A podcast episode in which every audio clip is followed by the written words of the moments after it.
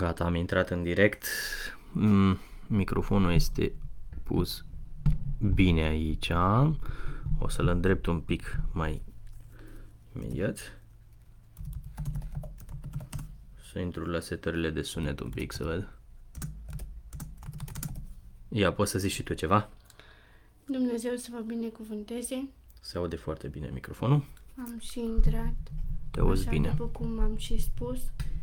Am Da. și etichetat un eveniment la care Așteptăm să, in- să intre, să, in- să intre și oameni, să spună, să, să comenteze, să pună întrebări. Hai să vedem 95 la asta. Mhm. Dacă îl dau la 100%, poate se aude prea tare, ha? Sau? Nu știu, ia.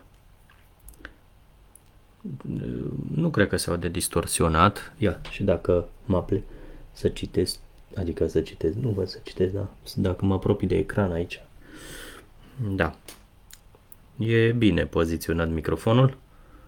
Și eu dacă vreau să zic ceva pot. Se aude foarte bine. Așteptăm, așteptăm să apară oameni. Până atunci, dacă oamenii vor, adică o să citesc uh, psalmii, deci astăzi suntem în 3 septembrie, Psalmii de la 11 la 15 și Proverbele capitolul 3. Până când intră oamenii, nu? da, da. Um, ia, să vedem. Deci, microfonul este dat... L-am dat la 100%, știi? Că era la 95% și se auzea destul de bine, dar acum l-am dat la 100%. Se aude tastatura laptopului.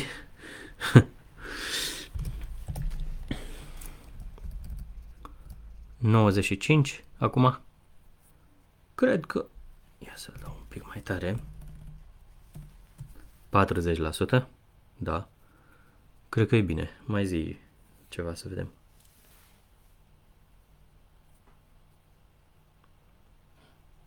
Da, eu cred că se aude destul de bine. Aud Aha. și eu aici. Da, da, da, da, exact. Bate foarte bine spre tine. Sun uh, microfonul. Și cred că la 95% îl las. Așa cred că o să las. Noi am distribuit evenimentul și l-am făcut public încă de azi noapte. L-am Da. și distribuit în mai multe grupuri.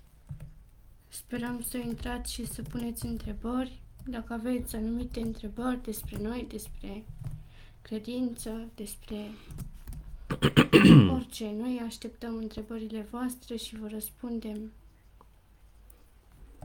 Da. Amin. uh, Eu o să citesc psalmii din noua traducere românească 2016. Acolo unde apare nu, uh, unde apare Domnul cu referire la Dumnezeu. Opa, scuze, te-am am pus pe picior tu? Nu, nu. Acolo unde apare Domnul, acolo eu voi citi numele Iahve. Pentru că în uh, ebraică, în ebraică este numele lui Dumnezeu, care se scrie cu literele evreiești Iod, He, Vav, He. Deci patru, patru litere sunt. Iod, He, Vav, He. Sau a treia este, unii evrei îl pronunță Wow în loc de Vav. Vav, da. și să dezactivez aici la microfon. Bun.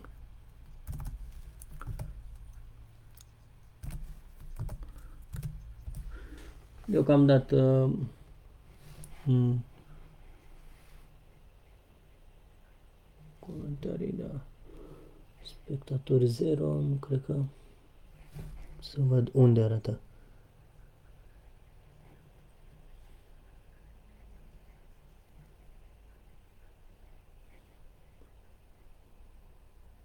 Un spectator, un un spectator arată.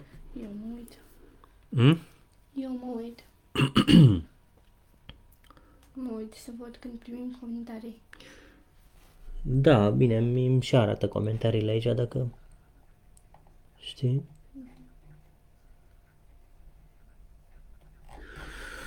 Eu o să uh, încep să citesc uh, psalmii de la 11 la 15 pentru că am uh, de ani de zile un obicei ca um, să citesc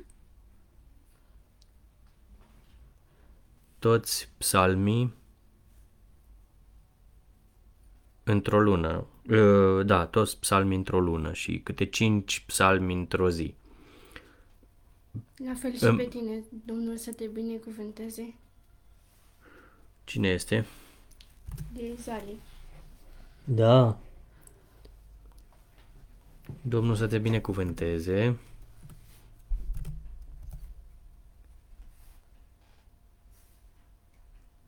Se aude cineva?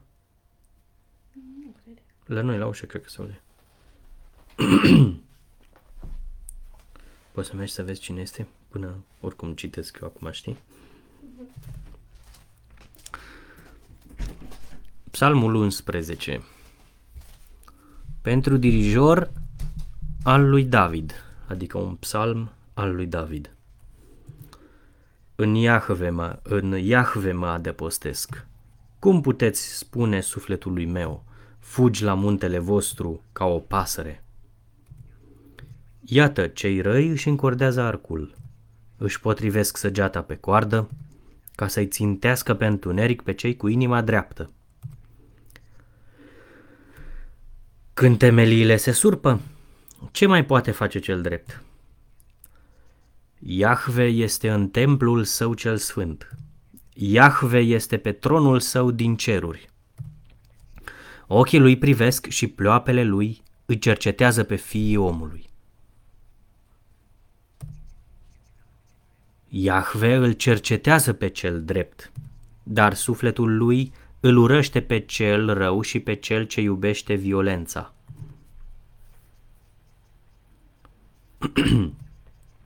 Peste cei răi va face să plouă cu lațuri, foc și sulf. Un vânt dogoritor este cupa de care au ei parte. Căci Iahve este drept, iubește dreptatea, iar cei drepți vor privi fața lui. E un psalm foarte frumos. Aici arată de uh, diferența dintre speranța celor credincioși în Dumnezeul nostru, Tatăl nostru, în Iahve, Iahve, Tatăl și Dumnezeul Domnului nostru Isus Hristos. Nu știu de ce mi-e un pic cam greu să pronunț numele uh, Iahve, aș putea să-l pronunț Jehova, dar uh, dacă ar intra oameni și ar auzi, ar zice, gata, tu ești martor al lui Jehova, ești martor de-a lui Jehova și uh, faci parte din secta aia a martorilor lui Jehova și... Deși să știți că și la Pentecostale am auzit cântece cu Jehova și la Baptiști am auzit cântece cu Jehova, așa că și la Adventiști, așa că încet cu criticile, dacă nu se pricep oamenii la treaba asta. E, ceea ce este foarte, foarte frumos aici. Aș vrea să spun și eu câteva lucruri de, legate de psalmul ăsta. Deci, în Iahve mă adăpostesc. Cum puteți, cum puteți spune sufletului meu, fugi la adăpostul vostru ca o pasăre? Adică dacă eu mă încred în Dumnezeu, cum pot să spună oamenii, fugi, adăpostește-te la adăpostul vostru? Ca o pasăre, cum se adăpostește o pasăre, fugi. Și zice că cei răi își încordează arcul. Își potrivesc săgeata pe coardă ca să-i țintească pe întuneric pe cei cu inima dreaptă. Deci vedeți, pe întuneric atacă cei răi. Cel rău, pe întuneric. Și aici e un simbol, fig, e o, o figura, ceva simbolic cu săgeata, cu arcul. Uh,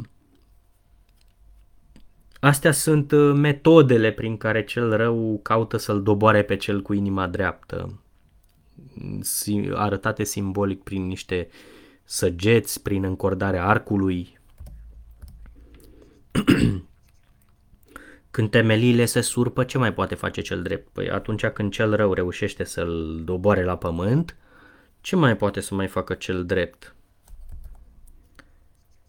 Și aici vedem cum uh, oameni răi reușesc să-i doboare pe cei drepți. Dar nu se sfârșește acolo pentru că îl vedem pe Dumnezeu, pe Iahve, Tatăl nostru, pe tronul său din ceruri. Și spune că Iahve este în templul său cel sfânt. Iahve este pe tronul lui din ceruri. Ochii lui privesc și ploapele lui îi cercetează pe fiul omului. El începe să-și verifice oamenii, începe să-i verifice pe oamenii de pe pământ. Iahve îl cercetează pe cel drept, iată îl verifică și pe cel drept, uh, să vadă atunci când uh, a fost doborât de cei răi și a pierdut încrederea în Dumnezeu, și a pierdut încrederea în Dumnezeu sau a rămas neclintit în credință chiar dacă e la pământ. Asta e important.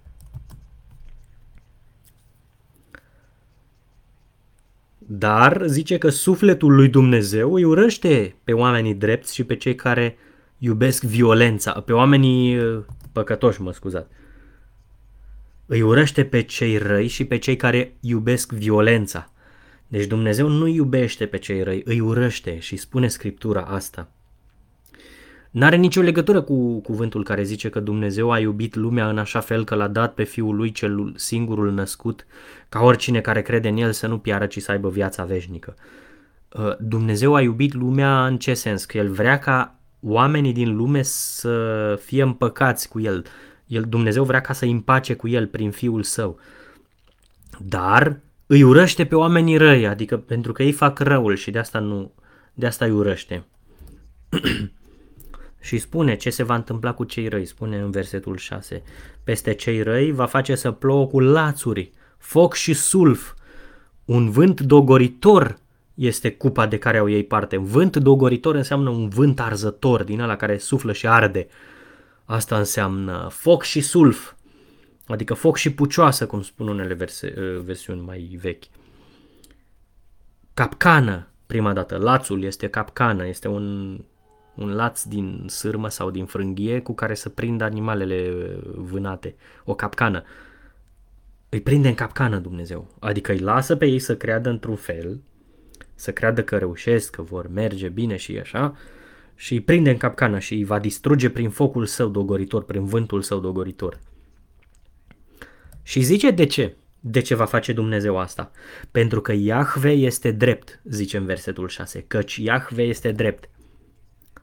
Iubește dreptatea, iar cei drepți vor privi fața lui. Deci din cauza asta Dumnezeu îi va pedepsi pe cei răi, pentru că El este drept și iubește dreptatea.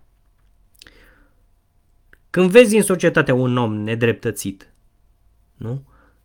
Îi iei apărarea, pentru că vezi că e nedreptățit. Vrei să se facă dreptate și să fie dobărât cel nedrept care l-a nedreptățit.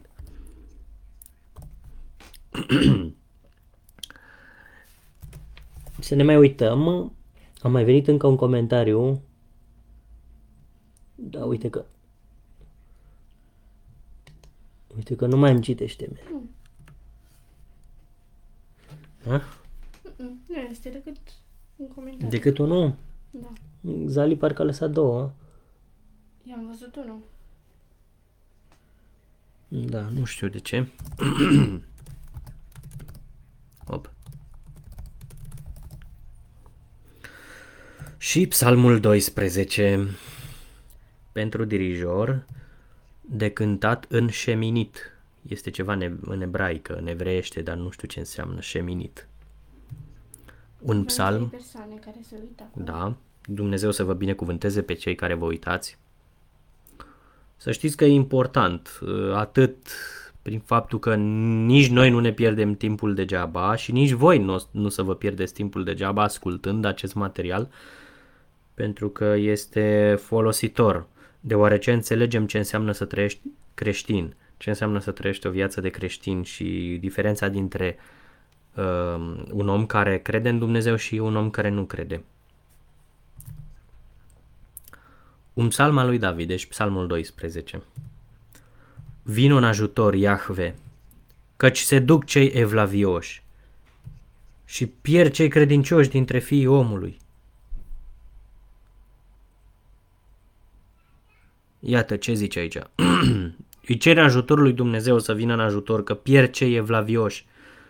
Adică sunt, în, sunt doborâți o parte din ei sunt doborâți, altă parte se strică în lume, în păcat. În zadar se lingușesc unul pe altul și vorbesc de la inimă la inimă. Nimicească Iahve buzele nim, uh, lingușitoare și limba lăudăroasă. Deci iată ce cere, un blestem uh, din partea psalmistului David, să nimicească Iahve buzele mincinoase și limba lingușitoare, limba lăudăroasă, zice. Pe cei care zic, cu limba noastră vom reuși. deci pe oamenii mândri, prin persoana lor, prin ei înșiși, care se mândresc cu ei înșiși, psalmistul cere ca Dumnezeu să-i nimicească. Suntem stăpânii buzelor noastre, zic ei. Cine poate stăpâni peste noi? Iată, oameni îngânfați, mândri, din cauza violenței față de cei săraci și a gemetelor celor nevoiași, chiar acum mă voi ridica, zice Iahve. Iahve, adică Domnul Dumnezeu. Deci vede că cei săraci și nevoiași sunt asupriți, credincioșii săi sunt asupriți, sunt uh, apăsați de oameni și spune, voi aduce siguranța după care tânjește. Cuvintele lui Iahve sunt cuvinte curate, argint purificat într-un cuptor de pământ. Da, pentru că cuvântul lui Dumnezeu, chiar dacă este cercetat și verificat întors pe toate fețele de oameni, și nu se referă la scriptură aici, ci se referă la tot ce a spus Dumnezeu. Pentru că în scriptură mai există și cuvintele unor păcătoși, precum uh, vrăjmașii lui David, cum vedem că au vorbit și ei în Biblie, uh, proroci mincinoși, mai vedem unii dintre ei că au vorbit și ei în Biblie, mai vedem uh, cei care l-au negat pe Isus Hristos. Și ei, și cuvintele lor le găsim în Biblie, așa că am înțeles că când Scriptura vorbește despre cuvântul lui Dumnezeu, nu se referă la Biblie, ci se referă la rostirea lui Dumnezeu, la promisiunile sale, la învățătura sa se referă, la Evanghelie în special în Noul Testament. Așa, argint, purificat într-un cuptor de pământ, rafinat de șapte ori. Tu, Iahve, îi vei păzi. Tu îl vei apăra pe fiecare de generația aceasta. Deci Dumnezeu va apăra fiecare om de generația aceasta, de lumea aceasta supusă celui rău. Pentru totdeauna. Cei răi mișună peste tot. Adică cei răi sunt peste tot, peste tot se, se duc. Se plim, adică ajung peste tot cei răi, peste tot pământul sunt oamenii răi. Nu numai într-un loc. Când ticăloșia este înălțată printre fiii omului, a, când ticăloșia este înălțată printre fiii omului. Deci, cei răi mișună peste tot când ticăloșia este înălțată printre fiii oamenilor. Nu trebuie să înalțe oamenii ticăloșia. N-a mai venit niciun comentariu. Ba! A, nu. Nu, nu, n-a mai venit. Doi spectatori, nu? Și tu ai, uh, cum îi zice, cu live în uh, cască? Da. Zari a zis amin și pe voi la fel. Mhm. Să vedem și psalmul al 13-lea.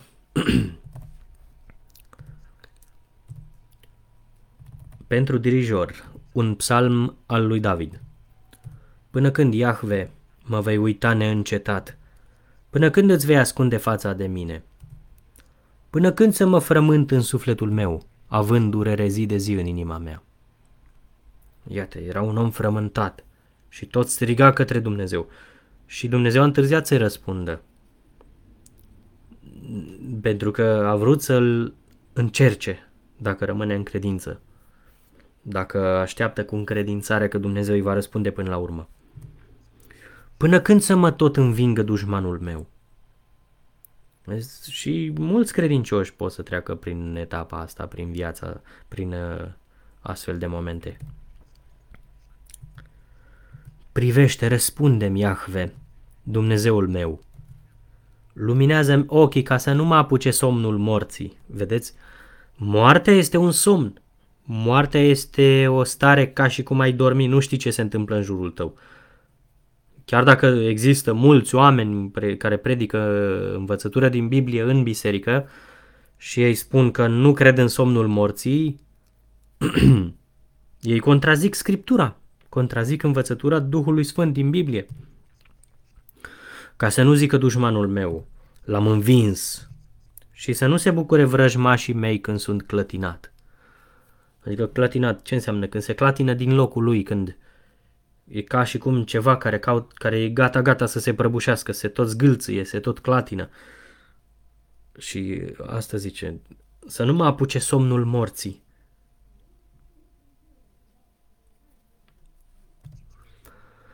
Dar eu mă încred în îndurarea ta și inima mea se bucură de izbăvirea ta, adică de faptul că el va scăpa de scăparea, de scăparea lui Dumnezeu. Voi cânta lui Iahve pentru că mi-a făcut bine. Iată, asta este... Chiar dacă în, moment, în momentul acela nu i-a făcut bine, dar îi cânți ca și cum deja s-a întâmplat. Domnul Isus ne-a învățat că când ne rugăm pentru un lucru, să ne gândim la lucrul acela ca și cum deja l-am primit înainte, ca să-l prim, înainte de a-l primi. Poate e greu, mulți oameni nu știu că nu știu, zic că poate e imposibil, e greu să faci asta, dar trebuie să o facem pentru că așa ne-a învățat Dumnezeu prin Domnul Isus Hristos și așa ne dovedim credincioșia.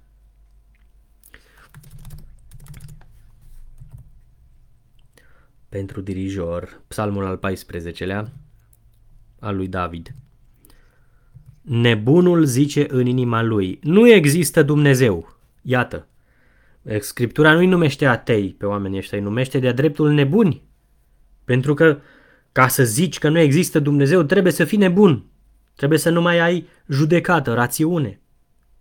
Și să ai o așa zisă rațiune, o așa zisă gândire care crezi tu că este mai inteligentă decât gândirea credinței într-un Dumnezeu, dar uh, nu este. E o nebunie să zici că nu există Dumnezeu. Toți s-au stricat, să vârșesc fapte scârboase, nu mai este nimeni care să facă binele. Din cauza că mulți oameni au ajuns să zică că nu mai există, că nu există Dumnezeu. și au ajuns să facă fapte rele, au ajuns să facă tot felul de lucruri. Iahve își apleacă privirea din ceruri peste fiii oamenilor, ca să vadă dacă există vreunul care să aibă înțelepciune, vreunul care să-L caute pe Dumnezeu. Toți s-au rătăcit, cu toții au devenit corupți. Să înțelegem că când spune că toți s-au rătăcit, toți au devenit niște oameni corupți, asta nu înseamnă că se referă și la cei credincioși care cred cu toată inima în Dumnezeu. Și mai ales că acest psalm a fost scris în timpul în care Israelul devenise un popor îngânfat, devenise foarte rătăcit. Și aceste cuvinte erau exprimate chiar referindu-se la poporul lui Dumnezeu care Iată, era poporul ales de Dumnezeu, au, văzut, au văzut minunile lui Dumnezeu la Marea Roșie în Egipt și Dumnezeu i-a scos, acolo cu put- i-a scos de acolo cu putere și s-au stricat până și poporul acesta. Și astăzi, din păcate, cea mai mare parte a creștinilor s-a stricat. S-a stricat, atât s-au stricat de la adevăr, de la învățătura adevărată, cât și de la trăirea în credincioșie față de Dumnezeu. Zice, cu toții au devenit corupți. Nu mai este nimeni care să facă binele. Nimeni, niciunul măcar. Aici, chiar dacă uh, unii oameni au spus că textul acesta se referă la faptul că omul este păcătos. Și orice om e păcătos, nu este niciunul uh, drept, atât de drept încât să uh, încât să, cum zice, să, să fie, să-i slujească lui Dumnezeu în neprihănire. Dar existau și pe atunci oameni drepți, există și astăzi oameni credincioși Nimeni nu știe cât sunt pe pământ cu adevărat credincioși și nici chiar dintre cei care cred învățătura adevărată așa cum e scrisă în Biblie, nu toți sunt credincioși, nu toți umblă în, care au cunoscut, nu toți umblă în credincioșie. Eu am cunoscut oameni care au convingeri unitariene în România, dar care au vorbit mai ceva ca la ușa cortului, cum se zice. Nu vreau să dau nume că numai Dumnezeu are dreptul să judece, dar ca să nu arăt cu degetul, dar eu am zis că eu cunosc personal și cunosc personal. Am cunoscut că nu mai vorbim de mult, de luni, de zile. Și din păcate, iată, asta este inima oamenilor care nu ascultă de Dumnezeu. O să fac tot posibilul să terminăm și uh, psalmii aceștia, să citesc numai psalmii ăștia și proverbele poate, poate la sfârșit. Oare n-au cunoștință toți cei ce săvârșesc nelegiuirea? Cei ce mănâncă poporul așa cum mănâncă pâinea și nu-l cheamă pe Iahve, deci se referă la străini, la străini. Chiar acolo unde sunt se vor îngrozi foarte tare, căci Dumnezeu este cu generația dreaptă, deci Dumnezeu este cu puțina omenire aceea care este dreaptă, cu puțina, puținii oameni ai generației care sunt drepți, cu aceștia și să ne străduim, dragi ascultători, să urmăm și noi această cale, să, să fim drepți înaintea lui Dumnezeu prin credința în Domnul Isus. Râdeți voi de planul celui sărac, dar Iahve este adăpostul lui. Da, mulți oameni, când îl văd pe un om cu putere mică, cu care-i sărac, că își face planuri, zice, a, nu are el cum să-și facă ce și-a propus, ce a visat el. Dar dacă își pune încrederea în Dumnezeu, Dumnezeu îl va ajuta. Bineînțeles, la lucruri bune, nu se referă la un om sărac, rău, care vrea să fie mai presus decât cei bogați. Sau să se mândrească și el înaintea lor. Asta nu e o mândrie, nu este ceva plăcut înaintea lui Dumnezeu. O, de ar veni din Sion izbăvirea lui Israel, adică din muntele Sionului, de ar veni izbăvirea lui Israel, puterea care îi va izbăvi pe, Dum- pe oamenii lui Dumnezeu, de ar veni, zice.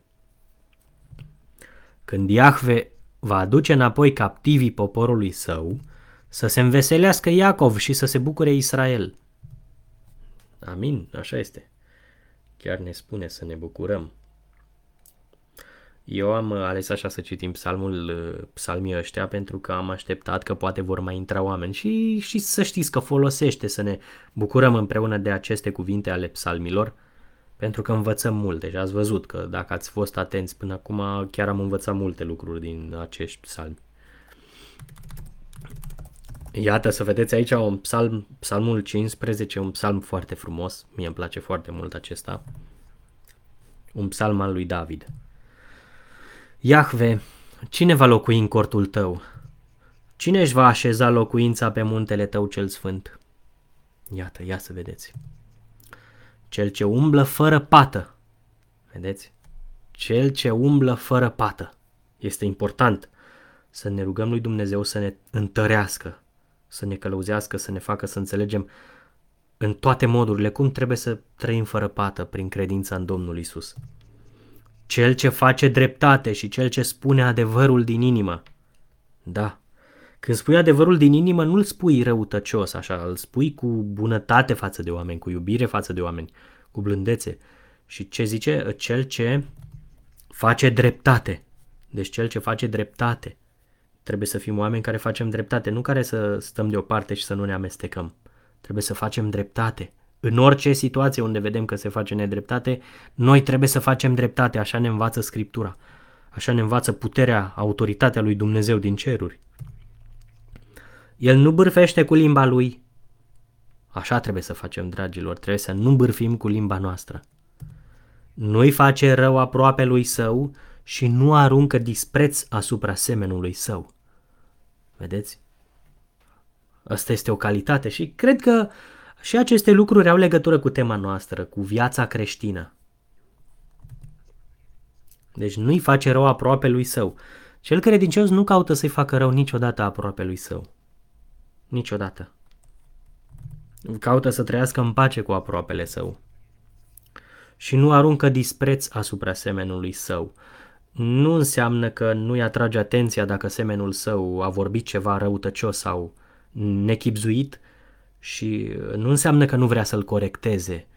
Înseamnă că nu vorbește necuvincios față de el, nu îl, nu îl jignește. A jigni, cum înțelegem noi, ce, cum înțeleg eu că înseamnă a jigni? Înseamnă a spune cuvinte rele despre cineva că nu e adevărat. Nu înseamnă că dacă vezi pe unul că e bețiv, să-i spui, vezi că nu-i bine băutura asta, patima asta ta a băuturii nu-i bună, nu-i bine să fii bețiv, nu-i bine că ești, faci rău și înaintea lui Dumnezeu și îți faci rău și sănătății tale și familiei și tuturor celor din jurul tău. Asta nu înseamnă că faci, că îl jignești pe un om. Sau că îi spui, vezi, nu mai fura, că este rău să furi. Vezi, nu mai minți, că este rău, nu o să mai aibă nimeni încredere în tine dacă tot minți. Uh, asta nu sunt lucruri rele. Sunt lucruri corective, lucruri care duc pe om pe calea cea bună. Cel... Iată ce zice despre cel credincios.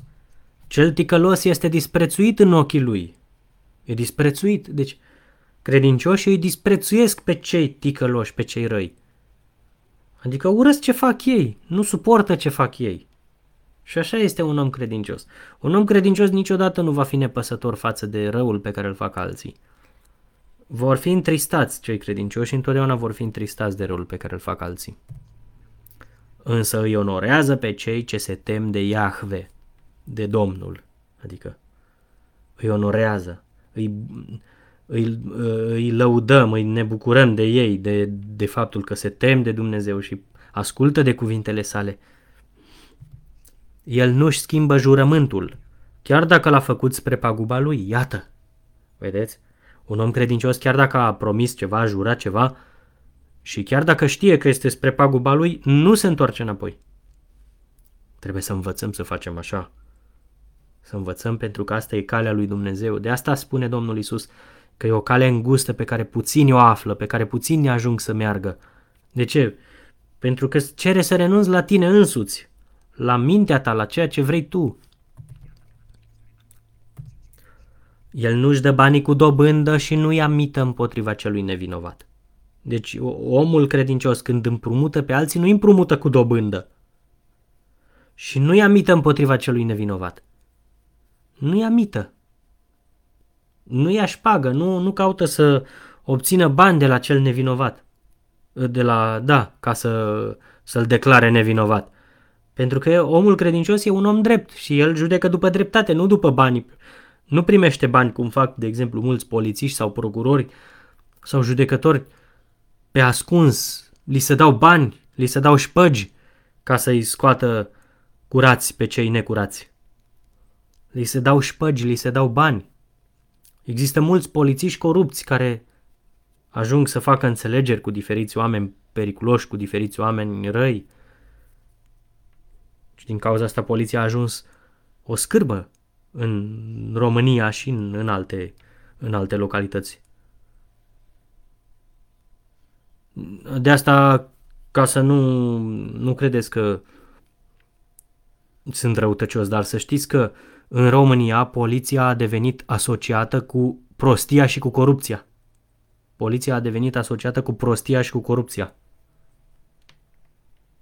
Adică când cineva aude de prostie și corupție, se gândește la poliție. Pentru că sunt foarte mulți polițiști nechipzuiți, nepricepuți în poliție, în meseria de polițist, nu știu legile, sunt slabi la bătaie, poate să fie bătuți de oricine, uh, să încurcă în cuvinte, n-au școală și așa mai departe. Sunt, uh, să duc la petreceri cu tot felul de persoane dubioase, la mese cu ei, la... Deci nu are rost să intru în amănunte și nu numai poliția este problema asta, dar și societatea ca întreg. Și zice, cel ce face aceste lucruri nu va fi clătinat niciodată, adică care am văzut despre cel credincios toate calitățile lui din versetele de mai devreme.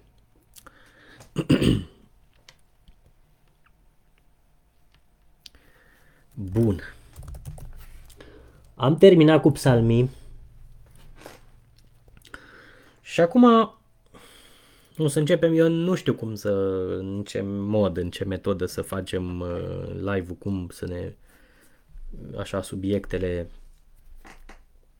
dar uh, de unde pornește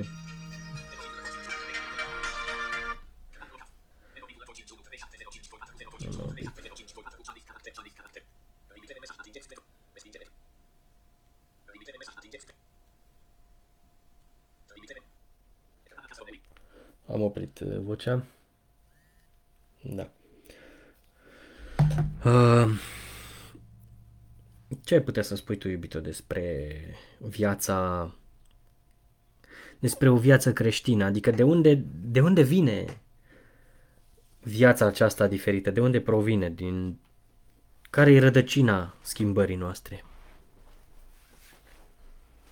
Atunci când un om se hotărăște a fi creștin și rădăcina ar trebui să fie pe primul loc uh, și convingerea și orice legate numai de Domnul Isus. Deci Domnul Isus este rădăcina creștinismului.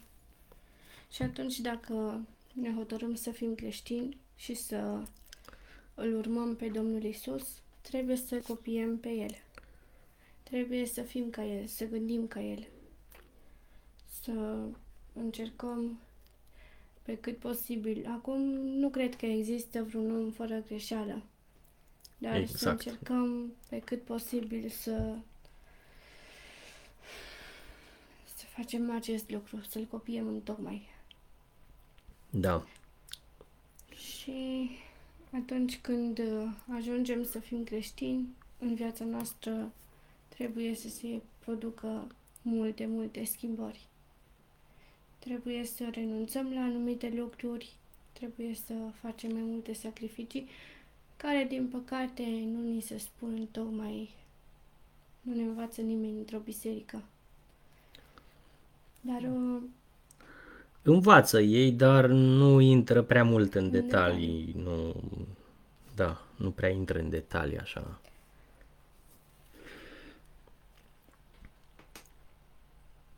Um,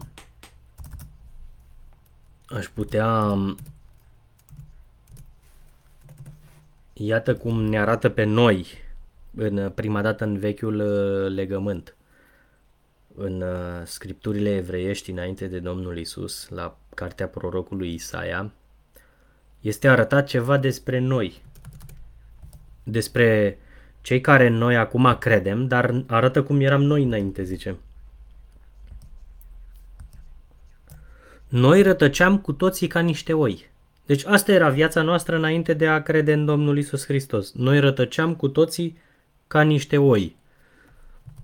Fiecare urmându-și propria cale. Asta e fiecare om care nu crede în Domnul Isus. Fiecare își urmează propria cale. Fie aparține de o credință în zeități, de exemplu, cum sunt indienii, chinezii, japonezii, coreenii și așa mai departe, care nu sunt creștini, au zeități, milioane de zeități la care se roagă, alții cred în extraterestri și chiar unii dintre ei se și roagă la extraterestri să vină și să le spună ceva, să le arate că există, să le arate. Așa, deci e, amuz- e un pic uh, și de am- amuzament, dar uh, Vedeți până unde ajung oamenii? Și alții pur și simplu sunt atei și nu au nicio credință. Nu interesează să aibă vreo credință, contează ceea ce văd, ceea ce aud, ceea ce este în jurul lor, contează... Mm. Fiecare își urmează propria cale. Așa eram și noi înainte, ne urmam propria cale. Dar iată că în timp ce noi ne vedeam fiecare de viețile noastre cum vroiam, Dumnezeu a făcut ceva. Spune textul acesta.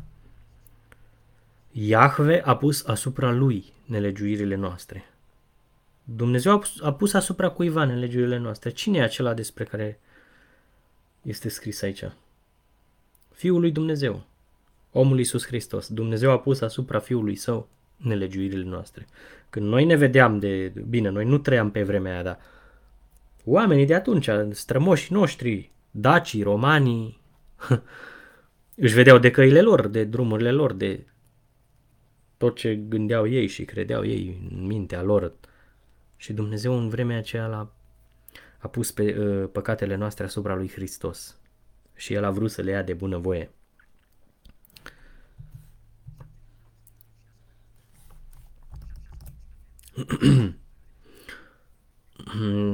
Ia să vedem ce mai zice Scriptura despre cum eram noi. Mi-aduc aminte de un text.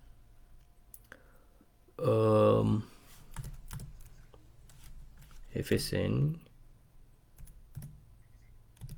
Uh, de asta mi-am adus eu aminte acum, nu mai mi-aduc aminte de alte texte deocam, adică din, dinainte de asta, de asta mi-a sărit în minte acum, Efeseni. Și spune, voi erați morți în nelegiuirile și în păcatele voastre, în care trăiați cândva după veacul lumii acesteia, după conducătorul autorității asupra văzduhului, a Duhului care lucrează acum în fiii neascultării.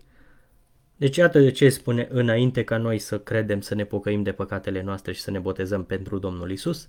Noi eram morți. Bine, noi trăiam biologic, fizic.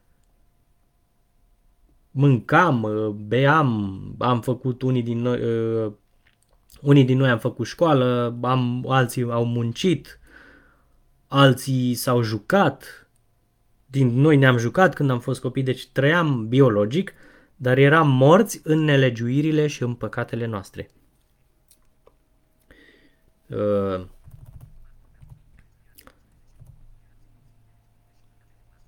în care trăiam cândva după veacul lumii acesteia. Deci noi trăiam după veacul lumii acesteia, după epoca acestei lumi, în care gândirea lumii domină epoca. Asta înseamnă Gândirea lumii domină epoca. Domină perioada de timp în care trăim. Nu gândirea creștină domină, gândirea lumească domină.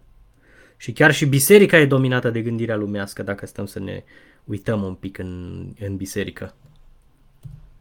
Da, vedem melodii manelizate, da. vedem bătăi din palme, vedem uh, uh, oameni care, de exemplu, când fac un, uh, o părtășie, că așa se numește, că se adună totuși pentru Dumnezeu și cheamă oamenii să fie botezați. Mă rog, îi face ca o predare înainte. Pune acea melodie tristă pe fundal la care câte 10-15 suflete se ridică în picioare copleșiți de acea emoție, de acea melodie de pe fundal și spun m-am hotărât să-L urmez pe Isus. Da. Iar apoi trec, acele emoții trec și ei revine la o stare care au fost în trecut. Da. Pentru că sentimentele care le vin în inimă în momentele acelea nu vin de la Duhul Sfânt, ci vin de la melo- de la instrumentalul melodiei care se ascultă acolo, de la genul acela, pentru că ăsta e psihicul uman făcut. Dacă pui o melodie tristă, el se va simți un pic mai trist. Da, la fel și dacă... când eram în lume și ascultam, bine, nu eu personal, dar asculta membrii familiei mele, o melodie din lume uh, tristă, vedeam că plânge, că încep să da, pentru că ăsta e efectul pe care îl dă muzica. Și din păcate, din cauza că Duhul lumii a ajuns să domine și biserica, a ajuns, au ajuns să fie folosite metodele acestea ale lumii pentru a câștiga oameni. Da, probabil că mulți o vor lua ca pe o critică și vor spune de unde știți voi că acești oameni fac asta doar pentru că ascultă o melodie? Dar uh, adevărul trebuie spus oricum cu sau fără critică. Pentru că altfel uh, s-ar vedea multe rezultate. S-ar vedea că oamenii nu cad de la credință, bine, dacă și-ar fi foarte bine pregătiți și instruiți, pentru că unii din ei fac catecheză, alții nu și acolo nu se învață nu știu câte lucruri. Și unii ar spune, cine sunteți voi să judecați? Sau de ce criticați? Sau de ce spuneți că acești oameni nu se botează sau nu îl primesc pe Iisus din tot sufletul? Dar trebuie Da. să vedem adevărul conștient, adevărul care ne stă în față și să... Deși știm că noi nu putem schimba lucrul acesta, măcar să spunem despre ele. În biserici este o mare schimbare. Da. Așa, ăsta e un, un aspect uh, mai mic, ca să zic așa, că aspectul cel mare al, a, al lepădării de credință, apostazia, cum zice Apostolul Pavel, că mai întâi trebuie să vină vremurile apostaziei și arătarea omului fără de legii, apostazia aceea din care majoritatea creștinismului s-a îndepărtat de la credința adevărată, a fost în urmă cu peste o mie de ani, de la începând încet, încet după moartea apostolilor, a început așa o, am un amestec al uh, filozofiei în uh, teologie și al ideilor provenite din culturile, adică oamenii credeau în nemurire, credeau nemurirea sufletului, credeau ăsta și au ajuns să le păstreze. Și unii care erau învățați au știut cum să introducă în credința creștină aceste idei. Uh, și despre Domnul Isus ca fiind preexistent, ca existat înainte sub altă formă, înainte de a fi conceput de Dumnezeu în Fecioara Maria, uh, ca fiind îngerul lui Dumnezeu înainte sau după aceea s-a dezvoltat învățătura despre Sfânta Treime, prin care ei au ajuns să creadă în, într-un Dumnezeu care nu mai este un Dumnezeu, ci este o substanță, o esență care există în trei persoane, o, un fel de materie divină din care sunt făcute trei persoane și uh, trei din veșnicie, plus că oamenii au ajuns să învețe că chiar dacă ești păcătos și faci tot felul de rele, ai șansa să te mântuiești prin sfintele taine în biserica ortodoxă și catolică. Nu contează viața. Din cauza asta eu mi-am pus întrebarea odată, de ce cel, cei mai mulți ortodoxi nu-și schimbă viața, nu se pocăiesc? De ce?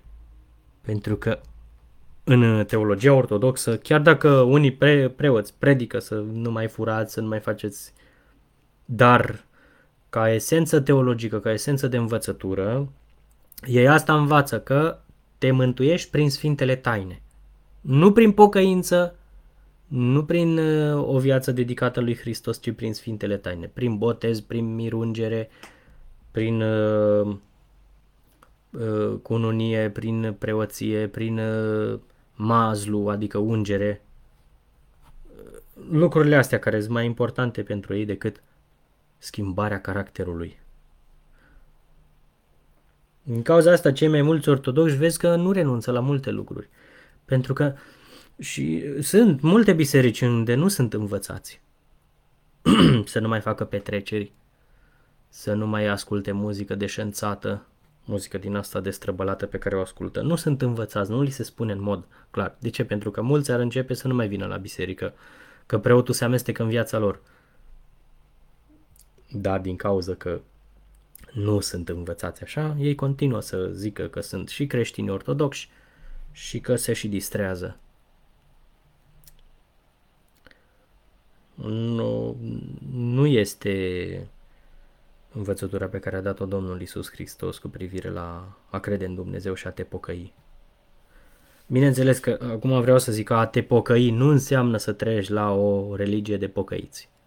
Să te pocăiești, să te faci penticostal sau baptist. Pentru că în, în Biblie scrie de pocăință de multe ori, dar nu existau baptiști, nu existau penticostali pe vremea aia. Deci nu asta vrea să spună Biblia când îți spune să te pocăiești. Du-te de la ortodoxi la penticostali sau la baptiști. Nu. Înseamnă renunță la tine însuți. Cuvântul pocăință vine din două cuvinte din greacă. De la meta, transformare sau schimbare și noia, care e minte, de la nous. metanoia, care este schimbarea minții. Ai o altă minte de acum încolo, asta înseamnă. Trebuie să se întâmple ceva prin care mintea ta să se schimbe.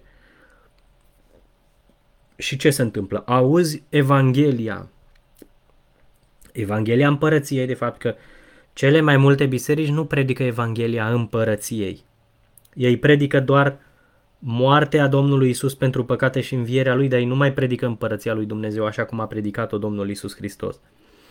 Domnul Isus a predicat împărăția lui Dumnezeu ca Evanghelie, ca mesaj al Evangheliei lui Dumnezeu.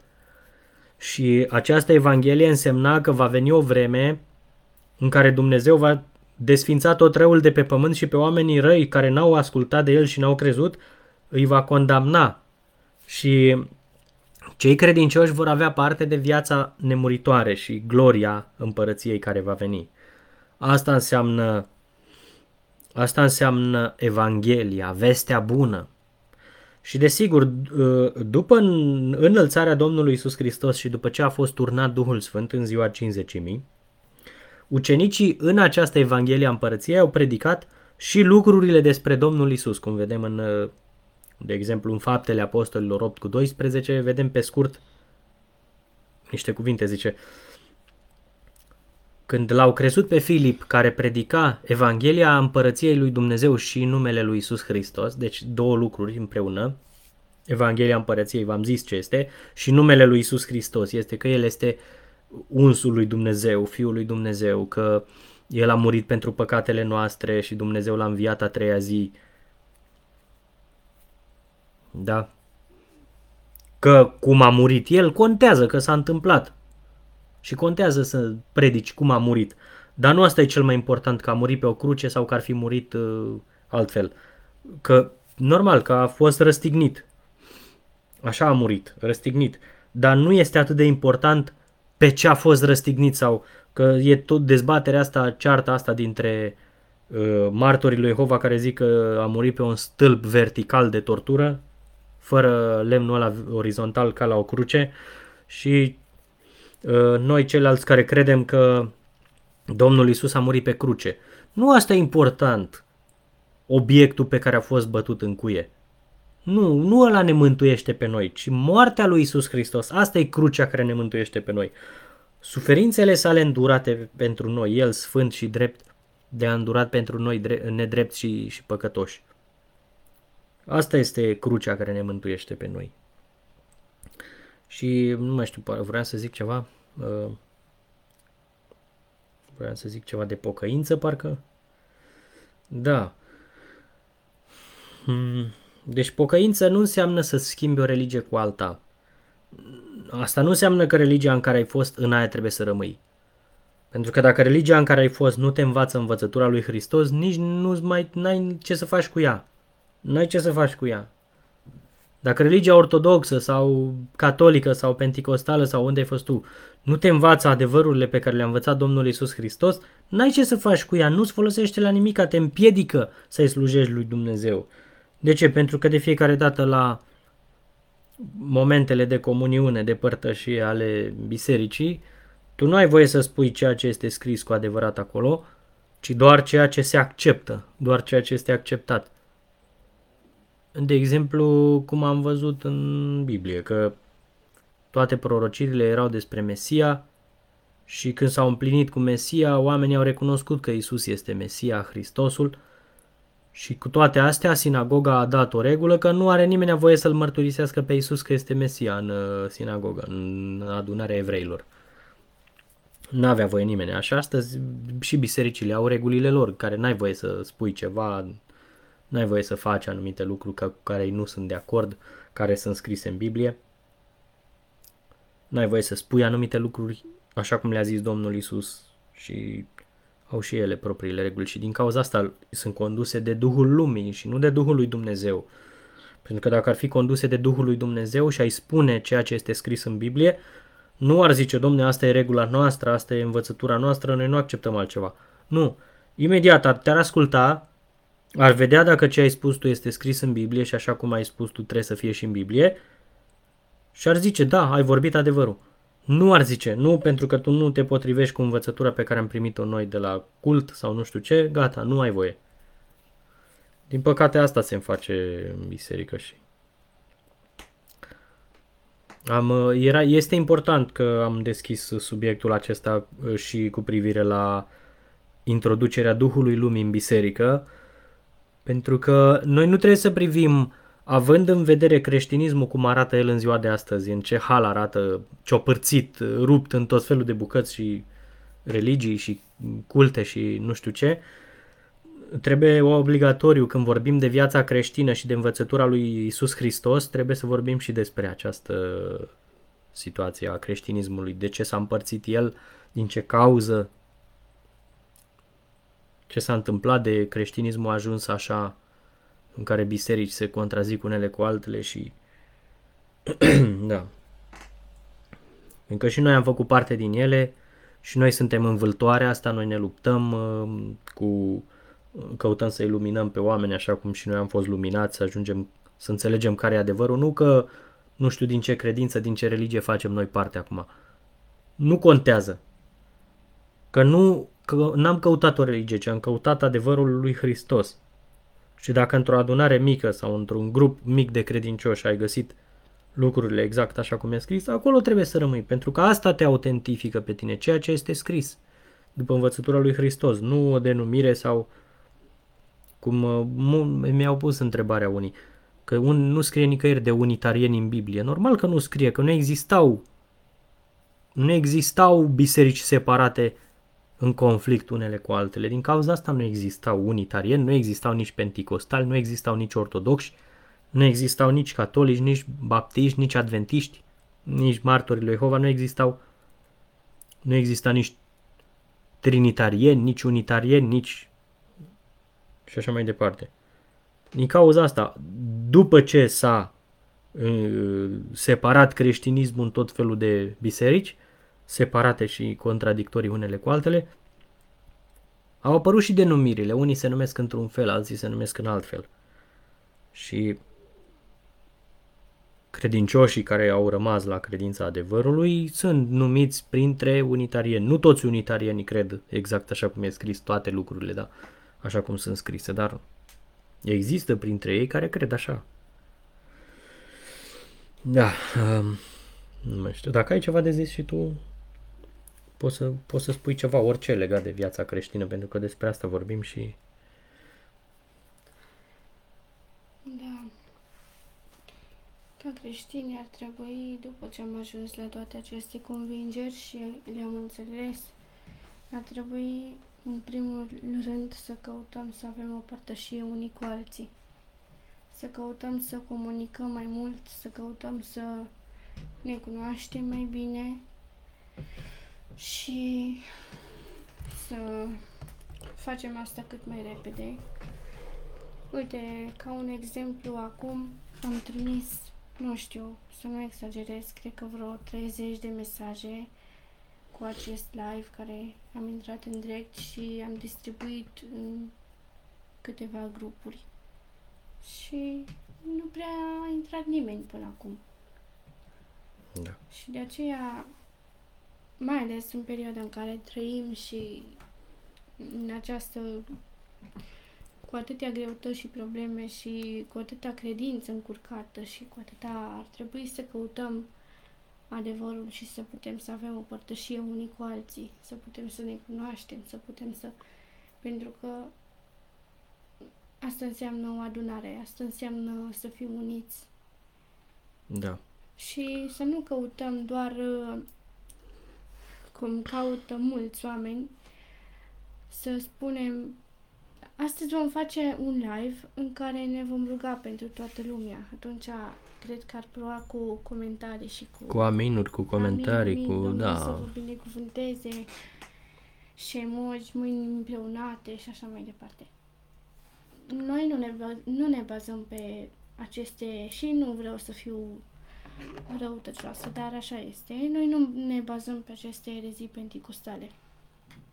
Noi nu facem asta. Noi considerăm că rugăciunea este, da, într-adevăr, este bine să ne rugăm în cumva, deci să stabilim și să ne rugăm împreună, dar nu o persoană anume, ca un pastor să se roage pentru membrii adunării sau un om simplu să se roage pentru sute de mii de oameni. Pentru că acest lucru este personal, este între noi și Dumnezeu. Așa consider. Și nu cred că am spus ceva greșit. Da. Asta este rugăciunea. Și Domnul Iisus ne spune să nu spunem cuvinte mari. Nu trebuie să spunem cuvinte mari. Poate mulți dintre voi nu știu cum să se roage. Și eu la început nu mi-am găsit cuvintele cum să mă rog, pentru că nu am crescut într-o familie, am crescut într-o familie așa zis creștină, așa zis pocăită. Bunicii mei, deși frecventau biserica penticostală, erau și din lume, adică fumau și așa mai departe. Și nu mă puteam numi că am crescut sau că am trăit o viață creștină. Și nu știam să mă rog. Și mai eram și învățată prostia cu înger îngerașul meu. în copilărie. Și poate mulți dintre voi nu știu să se roage și de aceea caută ca un alt om să se roage pentru ei, dar eu vă spun și vă dau un sfat. Rugați-vă cu cuvintele personale. Încercați să vorbiți cu Dumnezeu ca și cum vorbiți cu o persoană dragă. Ca și cum vorbiți cine sunteți părinți, cu copilul sau mai tineri, cu mama sau cu rudele apropiate. Un prieten bun. Pentru că Dumnezeu asta este, este un prieten bun, este Tatăl nostru, este totul pentru noi și noi trebuie să vorbim cu Dumnezeu așa cum vorbește un tată cu copilul lui și invers. Exact. Asta e relația pe care trebuie să avem cu Dumnezeu. Și cu Domnul Isus Hristos. Care mijlocește pentru noi. Care fratele nostru mai mare, fiind întâiul înviat din morți. Da, și cel prin care pe cât suntem posibil mântuiți. să vă scoateți ideea aceasta cu Isus este Tatăl nostru. Noi suntem da. copiii lui Isus. Am auzit și chiar multe persoane îmi trimite mesaje pe Messenger am 500 de femei în listă pentru că eu îmi permit să vorbesc doar cu femeile atâta timp cât nu sunt cu soțul meu în acest live. Acum suntem împreună și vorbim împreună, dar eu singură nu-mi permit să vorbesc fraților pentru că sunt femeie și vorbesc doar cu voi ca femei.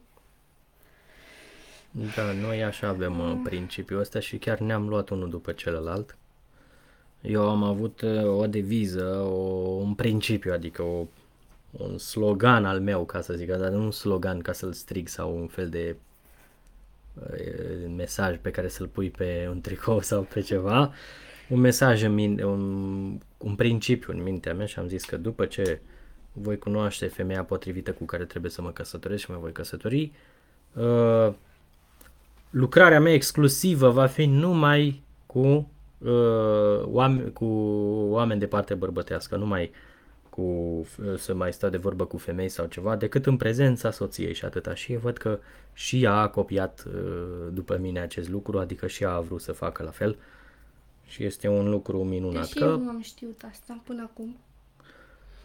Chiar dacă pentru mulți oameni din lume și chiar pentru unii creștini, uh, adică creștini, mă refer la toți cei care fac parte din aceste biserici ale creștinismului, chiar dacă sunt împărțite, uh, uh, au chestia aceasta de a avea o femeie, de a avea un prieten foarte bun, un bărbat, o femeie căsătorită sau un bărbat căsătorit de a avea o prietenă foarte bună, o femeie, o amică foarte bună, cum se zice în lume. Și uh, chestia asta la adevărații credincioși nu prea cred că este potrivită și poate unii ar zice, da, da, bun, dacă adevărații credincioși, de exemplu, nu au tendințe de păcat, de ce să nu-și permită chestia asta? Exista și întrebarea asta, dar uh, este vorba de decența aceasta pe care ți-o asumi. Decența pe care ți-o asumi, răspund, responsabilitatea asta pe care ți-o asumi, chiar dacă lumea te va arăta cu degetul, oh, uite-l și pe ăla de pe timpul bunicul, străbunicul, uite, uite și pe aia de pe timpul străbunicul, că el nu vorbește cu alți băieți, el nu vorbește cu alte fete, el nu-i ca noi, modern. Da, uite, de exemplu, la noi, când ne-am căsătorit, noi nu am avut uh, niciun fel de... Nici măcar nu ne-am sărutat până când nu ne-am da. căsătorit. Da. Exact, și asta cred că poate să facă parte și din principiile acestea. E, acesta este un principiu creștin. De a nu avea o relație intimă cu soția sau soțul, mă rog, după caz. uh, De fapt, nu, înainte de căsătorie, Înainte cu de logodnica, căsătorie, înainte de da. căsătorie. Uh, Da, exact, am greșit eu, miram. Și la noi așa a fost. Și chiar mă bucur că am făcut acest lucru, deși poate mulți nu mai crede și poate mulți ne spun, ai mamă, lași că deja suntem pre... am trecut de vremea lui bunicu în care nu se Da. mai face chestia asta.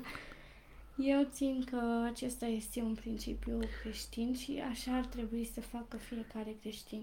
Nu contează în ce epocă trăim, de a nu se împreuna până când nu sunt căsătoriți. Da, Și- zic că cei care sunt creștini ar trebui să-și asume responsabilitatea aceasta de a, de a păstra principiile care au fost contează. și în, în alte epoci ținute de oameni și cel necreștini. mai bun lucru prin care puteți să nu faceți atâtea greșeli, pentru că greșeli vor fi, dar cel mai bun lucru care vă, vă va ajuta să nu greșiți este de fiecare dată când aveți ceva de făcut și în cele mai mici decizii să vă întrebați oare Domnul Isus ce ar face? Da, să știți că are un efect foarte exemplu- interesant uh, metoda asta, deși pare o metodă, o joacă de copii, dar nu este. Nu este, pentru că dacă, de exemplu, mama sau prietena cea mai bună sau, nu știu, vă invită să mergeți într-o discotecă. Haide, că chiar dacă nu dansezi, chiar dacă nu consumi alcool, chiar dacă nu fumezi, nu-i nimic, doar vii și te uiți și tu, vezi și tu cum e, măcar știi și tu, ai fost odată în viață și vezi cum e. Trebuie să vă puneți întrebarea aceasta, oare Isus ar merge într-o discotecă? Da. Sau oare Isus ar dansa? Sau oare Isus ar cânta o melodie în care se vorbește despre înșelare, despre... Exact, dacă uitați-vă de exemplu, aveți uh, melodii în telefon sau uh, în, mulți aveți telefoane mobile și aveți multe, poate multe melodii sau poate nu le aveți în telefon, poate vă le ascultați pe YouTube, că nu toți și le descarcă. Acum mai nou cu internetul ăsta nelimitat, mulți nu și le mai descarcă și se uită pe YouTube. YouTube Music. Pe YouTube Music sau pe YouTube pur și simplu. Uh, întrebați-vă, Isus ar asculta melodia, ar asculta melodiile pe care îmi plac, care îmi plac mie să le as- uh, da, ar asculta melodiile pe care mie îmi place să le ascult. Iar plăcea lui Isus așa ceva. Sau s-ar uita la film. Sau la filmele la care mă uit eu, iar plăcea lui Isus să se uite. În toate trebuie să vă puneți întrebarea aceasta. În toate lucrurile care știți că sunt importante și în care știți că oarecum ați putea greși. În toate trebuie să urmați acest sfat și să îl aplicați.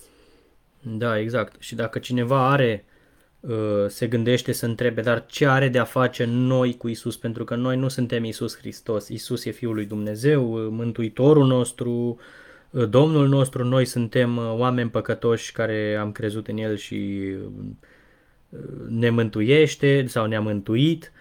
Uh, Ce legătură are cu noi? Bine, poate unii nu zic că nu cred chestia asta cu, că ne-a mântuit sau... Dar uh, ei se gândesc ce legătură avem noi cu Domnul Isus, care El este Fiul lui Dumnezeu. Noi nu suntem cine este El. Uh, Vreau să vă arăt că pentru niște oameni credincioși sunt scrise niște lucruri la care, din păcate, puțini oameni se gândesc. Um, Mă gândesc la niște cuvinte ale Domnului Isus Hristos de la Evanghelia după Ioan, pentru că știți că viața creștinului se întemeiază pe ceea ce a învățat Domnul Isus Hristos, pe ceea ce a, pe cuvintele Domnului Isus, pe învățăturile sale și pe lucrarea sa, pe faptele sale. Uh, Nu numai pe numele său, doar atâta, pe numele, cum ar veni că credincioșii cred că Isus ce a făcut pentru ei și atâta. Nu. Iată ce, uh, niște lucruri pe, uh, pentru care se ruga Domnul Isus Hristos în legătură cu credincioșii.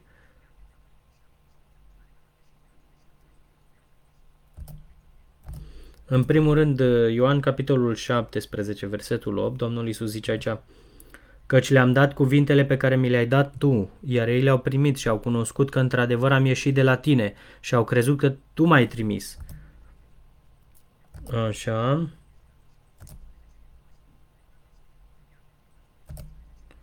Să vedem încă...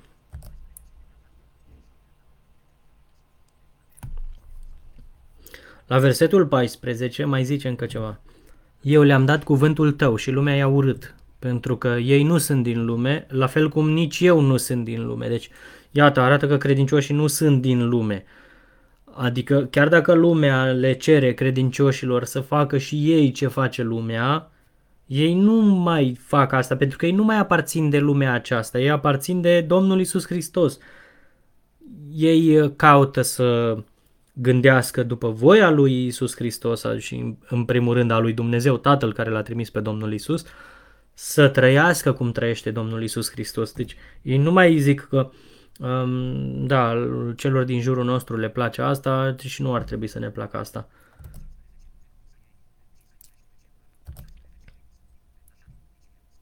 Așa. Și mai zice, sfințește-i prin adevăr, cuvântul tău este adevăr. Așa.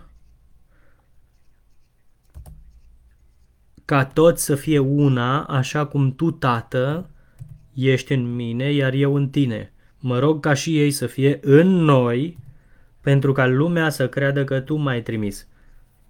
Deci uh, Domnul Isus se roagă ca noi să fim una și să fim în Fiul și în Tatăl. Nu să fim separați. Domnul Isus a trăit într-un fel, dar noi trăim cum vrem noi. Nu. Dacă îi aparținem Domnului Isus Hristos, noi trăim în El, trăind în Hristos, fiind în Isus Hristos, trăim în El, trăim viața Lui. Ne interesează ce, ceea ce dorește El, pentru că suntem mai Lui. Și vă mai citesc încă un uh, text din Biblie, din cuvintele Apostolului Pavel, la 2 Corinteni, capitolul 5.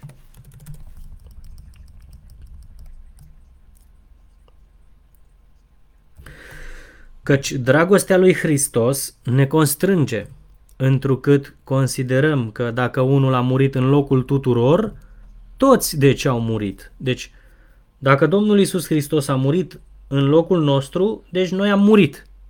Pentru că a murit în locul nostru în locul celor păcătoși. Deci noi cei păcătoși am murit înseamnă.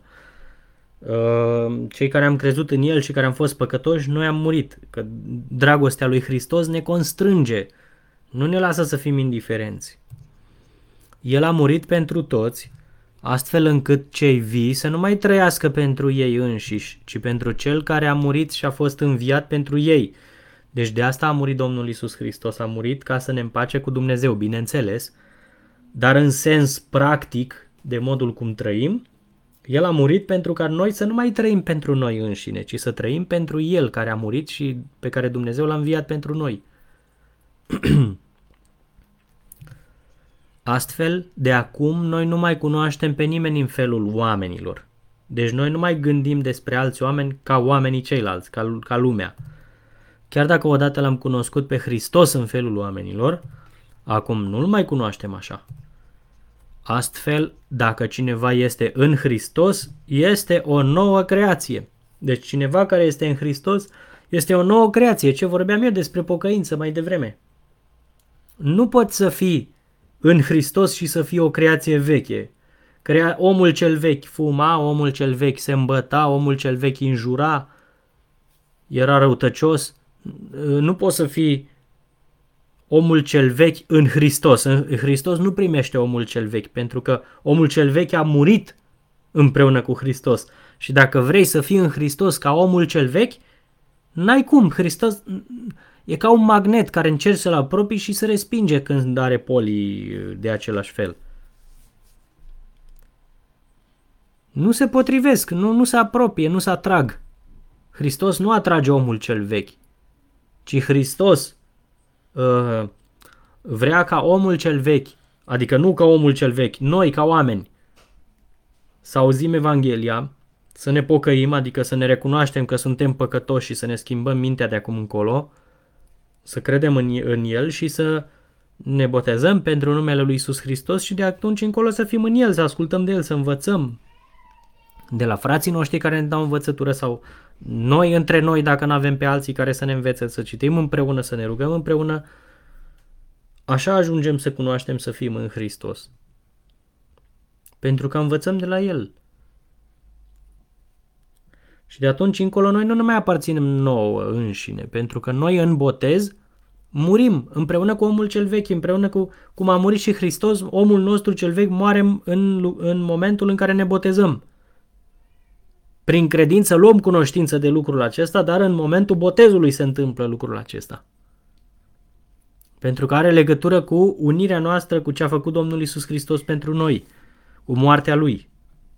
Și atunci intrăm și am devenit o ființă nouă de la botez încolo. De fapt, de când am auzit Evanghelia, mintea noastră s-a înnoit. Pentru că Duhul Sfânt prin care ni s-a transmis cuvântul a pătruns în inima noastră. Pentru că cuvintele lui Hristos sunt Duh și sunt viață, așa spune Domnul Isus. Cuvintele, uh, carnea nu folosește la nimic. Duhul este cel care dă viața și cuvintele pe care vi le spun eu sunt Duh și sunt viață. Deci cuvintele, da? În cuvinte este Duhul și viața, nu fără cuvintele lui Hristos. Unii oameni, deși spun că Duhul Sfânt te pocăiește, Duhul Sfânt te face să crezi, nu crezi tu de la tine, nu te pocăiești tu de la tine, Duhul Sfânt este cel care te, te trezește. Dar Duhul Sfânt te trezește prin cuvânt, îți trezește conștiința care e moartă, și conștiința ta care a fost moartă înainte când aude cuvântul, are de ales. Acceptă sau respinge mesajul Evangheliei.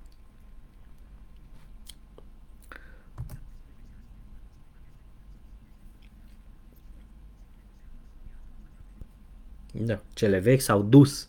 Iată, toate au devenit noi. Cine este în Hristos este o nouă creație.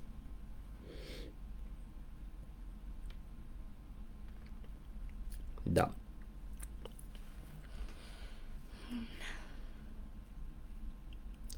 Dacă mai ai ceva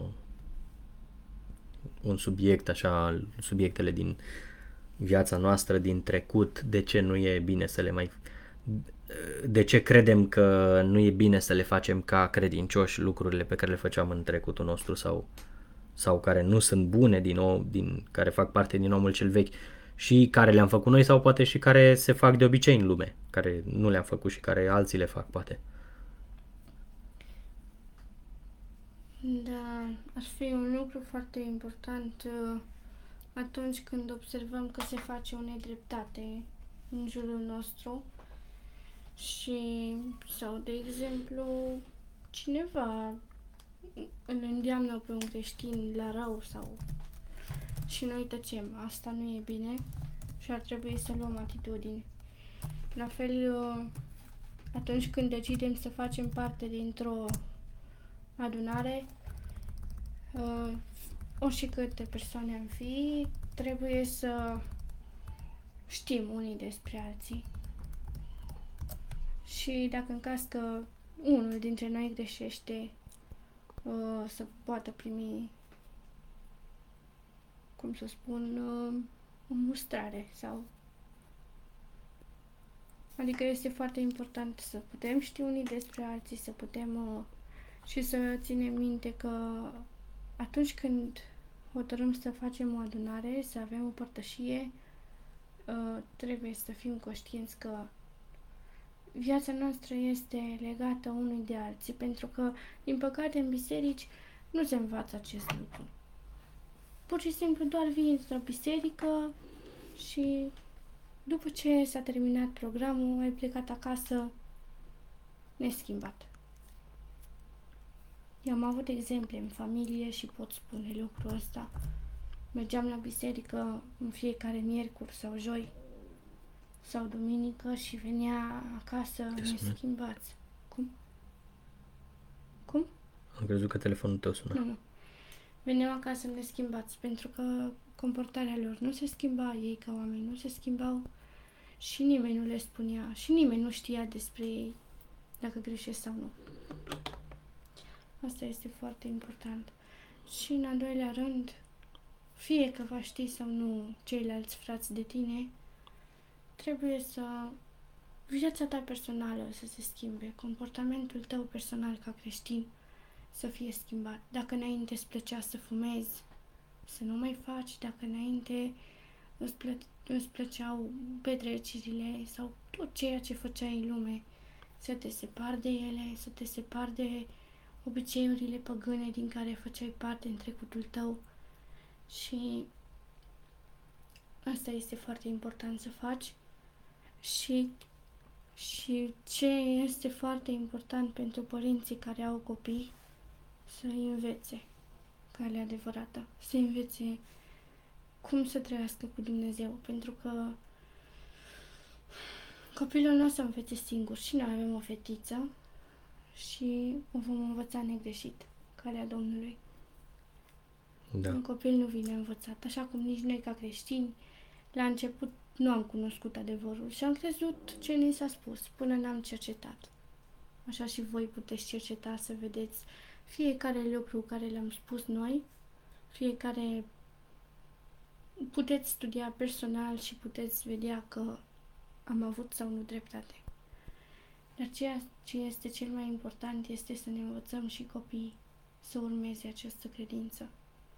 Am atins trei subiecte, câte puțin din fiecare. Nu, am, nu le-am amestecat, ci doar le-am atins pe scurt. Din fiecare vreau să spun cât de puțin. Pentru că nici nu mă pricep, așa bine este a doua oară când fac acest lucru.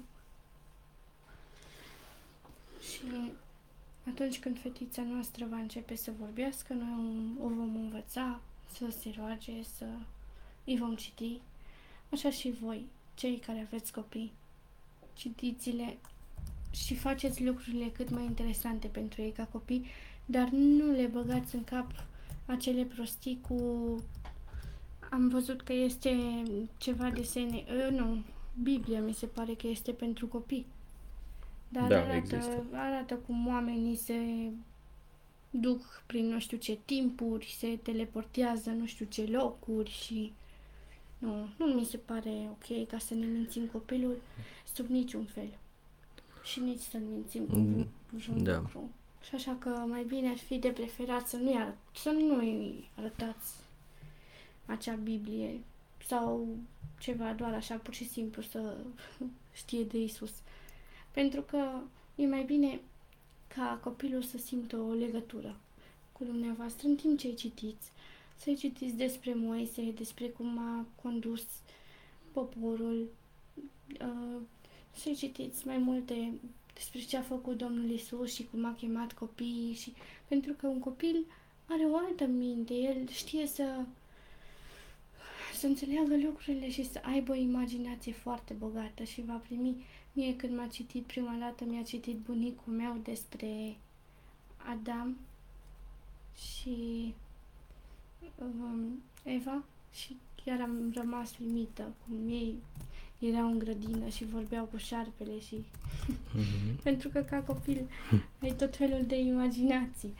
Și asta era când aveam 5 ani și, și acum țin minte. Și de aceea este foarte important ca un părinte să aibă studiu cu copilul. Acum nici să-l încarce prea mult pentru că totuși este un copil, dar nici să-l neglijeze și să spună că lasă că va învăța când se va face mare, pentru că el atunci nu va fi închinat de chestia asta. De aceea, sfatul meu este să vă ocupați de copii și să învățați calea Domnului, pentru că, în primul rând, copiii sunt a Lui și apoi al noștri, ca părinți. Tot ce este, este a Lui. Și dacă El ne-a binecuvântat și ne-a dăruit așa copiii minunați, noi trebuie să-i dedicăm Lui. Trebuie ca viețile lor să fie conduse de El și ale noastre la fel. Și să nu învățați acea rugăciune cu, nu mi se pare, Înger, îngerașul meu, nu cred că este o rugăciune tocmai, cred că este mai mult or- ortodoxă, dacă nu mă înșel, nu? Este? Hmm? Înger, îngerașul meu? Ce? Uh, Este... E e de la ortodox, de fapt, da. rugăciunea aia, pentru că ei se roagă la îngeri, ei cheamă îngerii, dar uh, în Biblie nu vedem ca niciunul să nu se, să se roage, să cheme vreun înger în rugăciune. De ce? Pentru că oamenii erau învățați să se roage numai lui Dumnezeu înainte de nașterea Domnului Isus Hristos. Și după ce Domnul Isus a fost înălțat, se roagă tot și se închină Tatălui ca fiind singurul Dumnezeu adevărat, pentru că El este singurul Dumnezeu adevărat, dar și Domnul Isus Hristos, nu ca singurul Dumnezeu adevărat, ci ca Fiul lui Dumnezeu, omul care ne-a răscumpărat din păcatele noastre și care este uh, înviat la, și glorificat la dreapta lui Dumnezeu și uh, mijlocitor între noi și nu se ruga la niciun înger.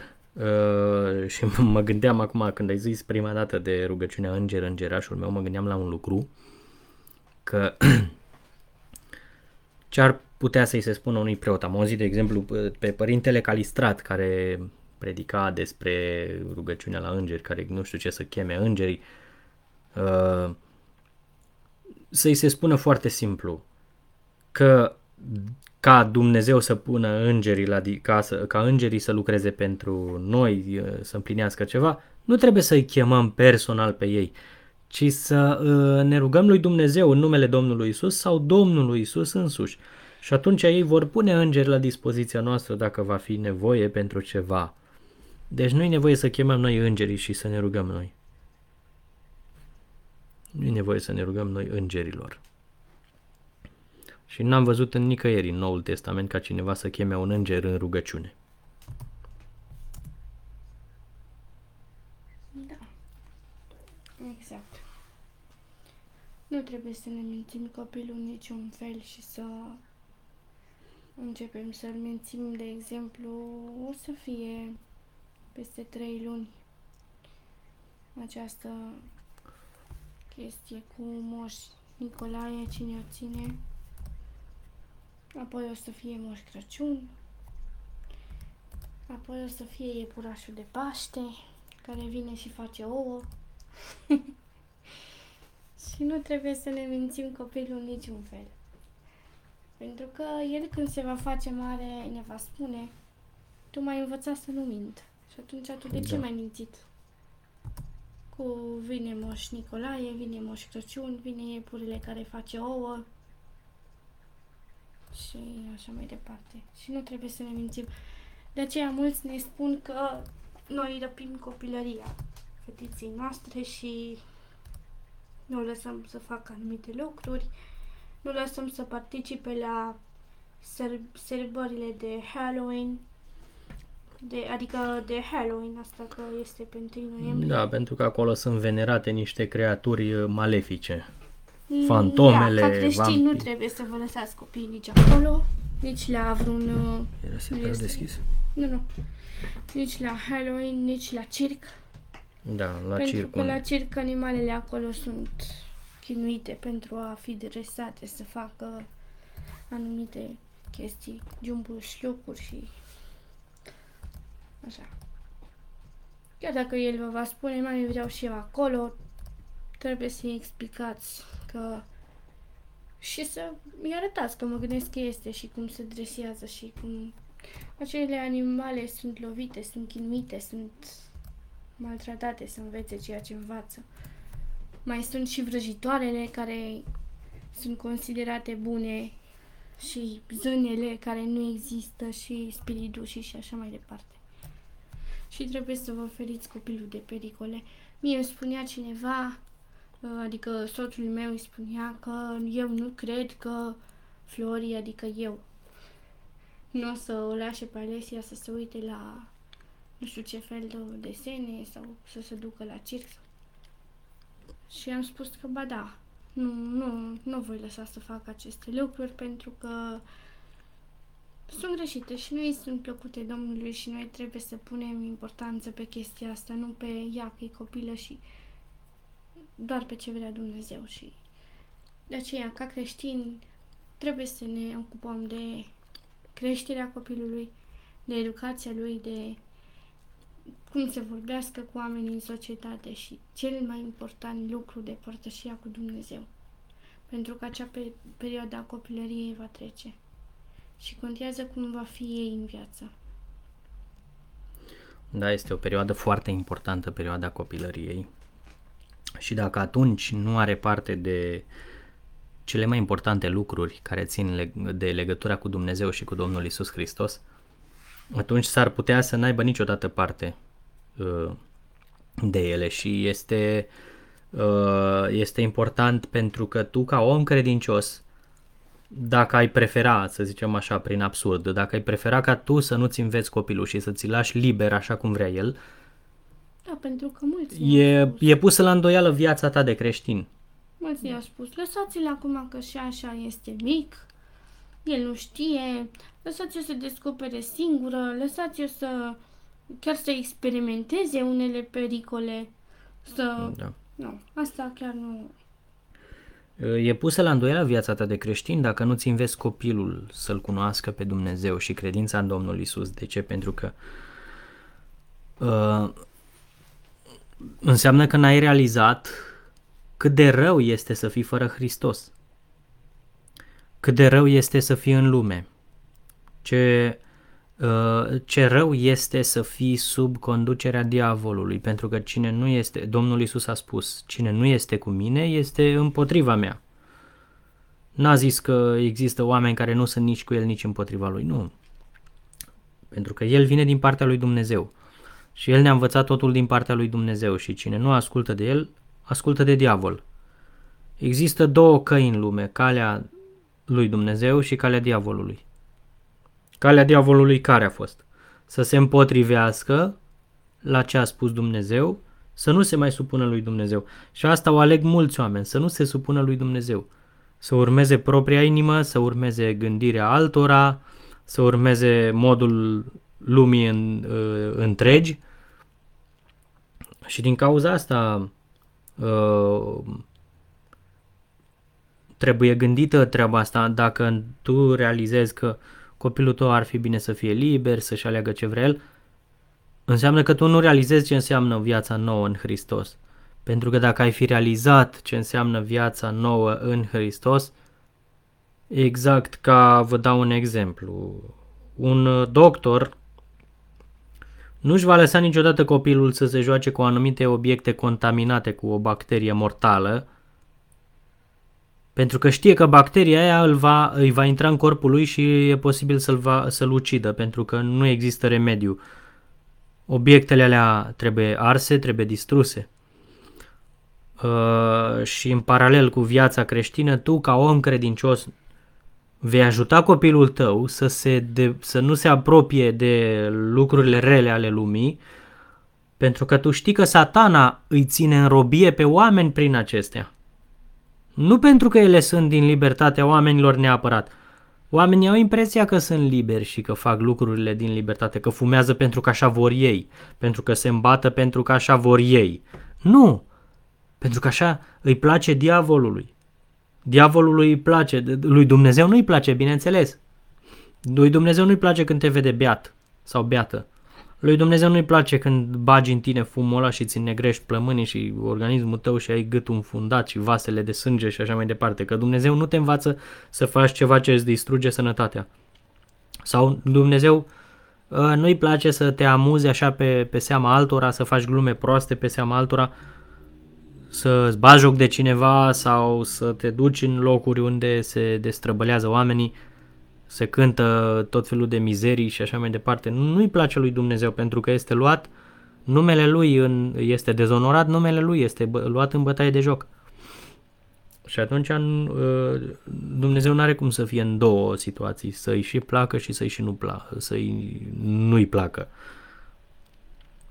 Uh, mulți nu înțeleg ce înseamnă viața aceasta au impresia că dacă merg și de câte ori la biserică, de câteva ori la biserică, aprind lumânări, în cazul religiei ortodoxe și catolice, pupă o icoană, să roagă, plâng acolo la Maica Domnului, la nu știu ce sfânt, uh, pupă moaștele când trece cu pelerinaj, cu uh, procesiunea cu moaștele sau cu statuia, se închină la statuie când trece prin oraș sau prin sat. Eu au impresia că gata, sunt creștini pentru că au făcut chestia asta. Nu. Uh, ca să fii creștin, trebuie să fii al lui Hristos. Cuvântul creștin, mulți nu se gândesc. Mulți se gândesc că ești membru al religiei creștine, dar nu asta înseamnă creștin. Creștin vine din latină de la Christianus sau de la, din, din greacă de la Christianos, care însemna al lui Hristos, al unsului. Adică îi aparține cuiva, acestuia, lui Isus Hristos. Mitica, Lujinski. Mitica Lujinski. Am văzut și eu comentariul lui. M-am, uh, n-am vrut să comentez la ce a zis uh, domnia lui acolo, că a fost oricum un comentariu răutăcios și puteam să dau câteva explicații la asta, dar deocamdată, poate după ce termin uh, de spus asta, poate, după aceea poate o să-i răspund și, dom, dom, și lui la, la mesaj. Da, apropo, de, uh, apropo de asta, referitor la această chestie, uh, am vorbit cu mai mulți oameni și printre care și eu, nu știu dacă este sau nu pocăită, care spunea că mm, îi place ceea ce facem noi, dar nu își schimbă religia. Și vreau să menționez că nu religia vă mântuie. Nu prin religie veți fi mântuiți. Da. Nu căutați să aveți nu știu ce religie, pentru că nu asta este calea mântuirii, să ai o religie, să fii într-o religie. Unii au zis că nu religia te mântuiește în ce sens? Că nu contează din ce religie sunt. Cam asta au vrut să zică ei uh, în discuțiile pe care le-am avut cu ei. Când vorbeam despre, uite că nu există în Biblie cultele și astea, zicea, păi nu religia te mântuiește, adică lasă că nu contează din ce religie fac parte, că oricum nu, nu religia mă mântuiește, ci credința mea în Isus Hristos. Dar prin faptul că faci parte dintr-o religie care nu respectă cuvintele Domnului Isus Hristos, prin învățătura oficială, prin învățăturile care se predică, prin sfaturile care se dau, prin uh, interpretările care se dau la cuvintele din Biblie și la uh, învățătura Domnului Isus Hristos, ești împiedicat să urmezi adevărul prin aceste lucruri. Da, și trebuie să vă puneți întrebarea aceasta care a menționat-o mai sus. Ce ar face Isus? Ce ar face Isus în locul meu? Ar face Isus asta? Ar fi zis Isus așa cum am zis, cum, am, cum vreau eu să zic? I-ar plăcea lui Isus să, să facă asta, să iau decizia asta, nu? Dacă i-ar plăcea, e bine, înseamnă că ești după gândirea lui. Dacă nu, și ca să știi, nu poți să zici, să-ți alegi tu în mintea ta dacă i-ar plăcea sau nu, adică să pui în, în locul gândirii lui să pui mintea ta. Nu ai voie să faci așa ceva pentru că atunci îl faci pe Isus să gândească ca un om păcătos. Și atunci înseamnă că aduci o blasfemie la adresa Fiului lui Dumnezeu. Um, ca să înțelegi dacă Isus ar face sau nu ar face cu tare lucru, sau ar vorbi sau n-ar vorbi despre cu tare lucru, sau nu, dacă ar vorbi într-un fel sau n-ar vorbi într-un fel, trebuie să cunoști cum gândește el din învățătura lui din scriptură. De acolo, din scriptură. Și vă spuneam în legătură cu cuvântul creștin, deci vine de, de la cuvântul din latină Christianus și de la cuvântul din greacă Christianos, care înseamnă al lui Hristos. Înseamnă că îi aparții lui. Așa cum ați văzut că am citit uh, textul acela din 2 Corinteni, unde spune că cine este în Hristos e o făptură nouă, o creație nouă, nu mai e cel vechi. Cele vechi s-au dus.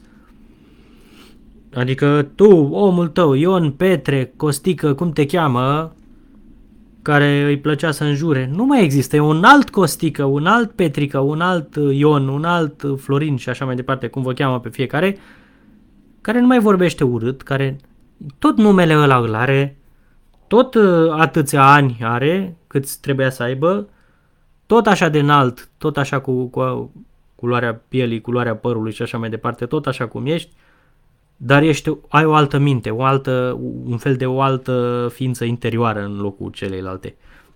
În locul omului cel vechi ai un om nou în tine, în tine. Pentru că tu de acum încolo, după ce ai auzit că Isus Hristos a murit pentru tine, a murit în locul tău, din cauza că tu ești păcătos și trebuia să te împace cu Dumnezeu și ca să-ți dea moștenirea veșniciei viitoare în împărăția care va veni a lui Dumnezeu, în epoca viitoare. Gând, mintea ta cea nouă, care aude aceste uh, lucruri, care s-a trezit, conștiința îți spune că tu nu mai aparții de tine însuți. Bine, poți să fii în continuare, să gândești că nu-ți pasă de chestia asta, nu-ți pasă că a murit Isus Hristos și că vrei să trăiești tot cum ai trăit până acum, sau să zici că crezi chestia asta, că a murit Isus pentru tine, dar vrei să și trăiești cum îți place ție, adică cum erai obișnuit. Vrei să trăiești cum erai obișnuit și atunci nu te-ai pocăit, pentru că pocăirea înseamnă schimbarea minții. E o diferență, să fac un exemplu. Când uh, ți iei o haină pe tine și are o pată, nu ți-ai dat seama că are o pată de murdărie pe ea. Nu ți-ai dat seama, nu știi, nu știi din ce cauză, de var sau de altceva. N-ai observat-o. Cineva îți spune, vezi că ai o pată de var, du-te și dă cu apă și să ia. Și tu zici, nu, o las așa. Poate nu e adevărat, eu nu o văd unde e. Și, sau poți să zici, bun, mă duc și o spăl. Deci faptul că ai auzit adevărul nu te-a făcut de partea lui neapărat. Pentru că poți să-l respingi sau poți să îl accepti. Și asta este cu Evanghelia. Poți să zici, fie, sunt oameni care gândesc așa, că da, cred că Domnul Isus a murit pentru mine, normal că n-am cum să nu cred, cunosc persoane așa, normal că cred. Și când e vorba de a trăi, zice, uh, eu nu consider că trebuie să renunț la asta sau... Adică nu zice că Hristos n-ar considera. Eu nu consider că ar trebui să renunț. De ce? Pentru că pune tot omul cel vechi să conducă viața. Nu pune pe Hristos, omul cel nou, care e Hristos, care este Duhul lui Hristos în noi. Hristos în voi, nădejdea slavei, cum spune Biblia. Nu pe Hristos spune baza, că n-ar putea să zică Hristos nu vrea să mă las de băut. N-ar avea cum să zică asta, ar fi la mintea cocoșului dacă ar zice asta. Domnul Isus nu vrea să, nu vrea să mă las de băut sau de înjurat. Sau de înjurat. N-ar zice asta. Nu, normal că mulți știu că lui Hristos nu-i place, dar zice, eu nu consider că deocamdată e vremea. Nu consider, dar de unde știi tu că trebuie să consideri tu chestia asta? Nu tu trebuie să consideri chestia asta, Dumnezeu trebuie să considere că tu trebuie să renunți acum la chestia asta. Pentru că te-ai pocăit, pentru că Domnul Isus a murit pentru păcatele tale și tu nu ești stăpân pe tine însuți, pe viața ta, pe timpul tău, dacă de acum încolo o să mai treci sau nu, nu știi. Se poate întâmpla o nenorocire. Fără intervenție, fără să se întâmple ceva, poate să-ți pleznească o venă la cap, poate să cazi din picioare, poți să faci un atac de cord, de inimă, adică un infarct, poți să scadă ceva în cap de pe un acoperiș, treci pur și simplu, te duci undeva și scade o cărămidă în cap de pe un acoperiș. Poate să dea o mașină peste tine la trecerea de pietoni. Că sunt care nu respectă regulile de circulație. Poate să te împuște cineva pe stradă, pur și simplu, un nebun din ăsta. Se pot întâmpla multe lucruri. Și tu de unde știi că o să mai trăiești? Câți nu s-a întâmplat dacă te uiți la știri, da? Câți au murit în zilele astea? Accidente de mașină sau că au fost uh, înjunghiați sau că au fost împușcați. Nu știi ce se poate întâmpla. Și nu neapărat pentru că din cauza timpului, pentru că pocăința noastră nu trebuie să fie din cauza timpului, că nu știu dacă mai trăiesc mâine neapărat. Nu din cauza asta. Ci pocăința trebuie să aibă legătură cu Isus Hristos. Mă uitam aici la cuvintele Domnului Isus în Luca, capitolul 24, și am înțeles un accent. Un accent și vreau să-l clarific un pic, accentul ăsta. Textul zice așa, Domnul Isus zice așa, și le-a spus, așa este scris și așa trebuie să pătimească Hristosul și să fie înviat dintre morți a treia zi și să se predice în numele lui pocăința și iertarea păcatelor la toate națiunile. Deci iată ceea ce vreau să spun. Să se predice în numele lui pocăința și iertarea păcatelor. Ce vreau să spun prin asta? Că există și predicarea unei pocăințe, nu neapărat în numele lui Isus. O pocăință din cauza fricii de pedeapsa viitoare, o pocăință uh, că zice pocăiți-vă că dacă nu o să fiți chinuiți în focul veșnic, în iad, nu știu ce. Oamenii se pocăiesc din cauza că nu vor să fie chinuiți în focul veșnic. Deci nu în numele meu, cum zice, nu? Ci în numele fricii de pedeapsă. Uh, alții se mai predică, bine, nu, stați un pic, să nu mă judece cineva uh, pentru că eu nu anulez predicarea condamnării veșnice.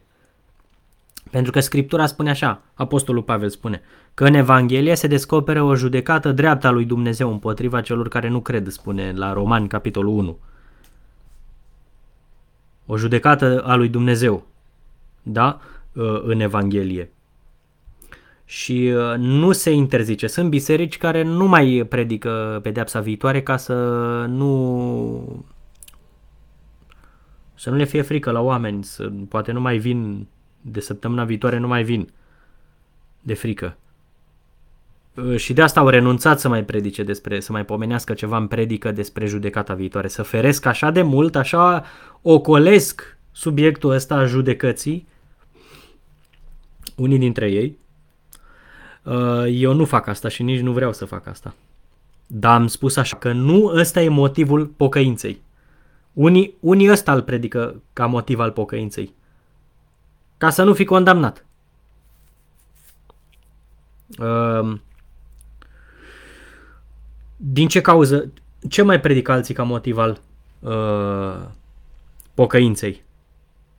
Pocăiește-te ca să schimbă-ți viața, zice. Lasă-te de fumat, lasă-te de băut. Dar nu predică lucrurile în legătură cu Domnul Isus Hristos, ci predică așa ca un fel de abținete, ca un fel de abținere, ca un fel de abstinență. Pocăința de tip uh, abstinență. Nu, are legătură cu abținerea și cu, inter, cu uh, renunțarea la aceste lucruri, dar nu pur și simplu există atei care s-au lăsat de fumat. Credeți că ai pocăință la ei? Nu-i pocăință, ai pur și simplu o renunțare la un lucru. Există pocăiți care nu înjură, în, uh, atei care nu înjură. Cred că există atei care nu înjură. Păi normal, dacă nu crezi în Dumnezeu, unii chiar de mici sunt atei și nu înjură de Dumnezeu pentru că ei nici nu cred în Dumnezeu. Există a, alți oameni necredincioși care nu se uită la pornografie, nu se uită la ce nu trebuie. Dar nu, asta nu poți să zici despre sunt niște oameni care s-au pocăit. Că pocăința este numai legată de Domnul Isus. De ce a zis Domnul Isus acolo? Și să se predice în numele Lui pocăința și iertarea de păcate. Uh, un alt motiv pentru care oamenii se pocăiesc este că au probleme de sănătate.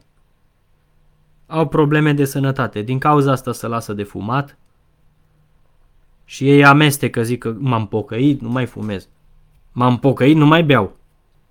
Dar din cauza că doctorul le-a spus, mă, dacă mai fumezi o țigară, o să faci, poți să faci atac de inimă sau poți să faci atac cerebral.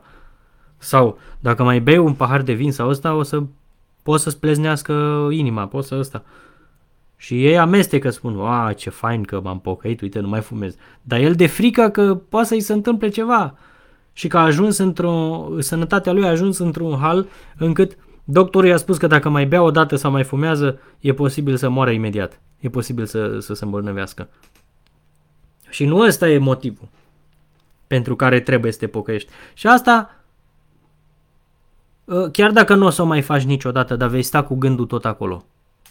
Din cauza că nu te-ai pocăit pentru numele lui Isus Hristos, te-ai pocăit pentru că doctorul ți-a zis să nu mai fumezi, de acum încolo să nu mai bei, te-ai pocăit pentru că tot timpul te simți vinovat și asta este o chestie tot timpul te simți vinovat, va, dar nu trebuia să fac asta, va, dar iar m-am, ăsta, iar am fumat, iar am băut, iar am înjurat. Și din cauza regretului. asta nu înseamnă că toate nu au o legătură, au o legătură. Dar contează care e prioritatea, care este, care e motivul. Și iertarea păcatelor. Uh, genul ăsta de spovedanie la Biserica Ortodoxă nu are legătură cu Domnul Isus Hristos. Pentru că cei mai mulți care se spovedesc ei trăiesc tot timpul cu gândul ăsta că s-au spovedit în fața preotului și preotul a mijlocit iertarea de păcate a lor. Adică ei se duc așa, domne, părinte, uite, am făcut asta, am făcut aia și părintele spune, uite, păcatele tale sunt iertate. Nu e și să se predice în numele lui și iertarea păcatelor. Nu are legătură cu asta. Nu este un fapt biblic spovedania la un preot.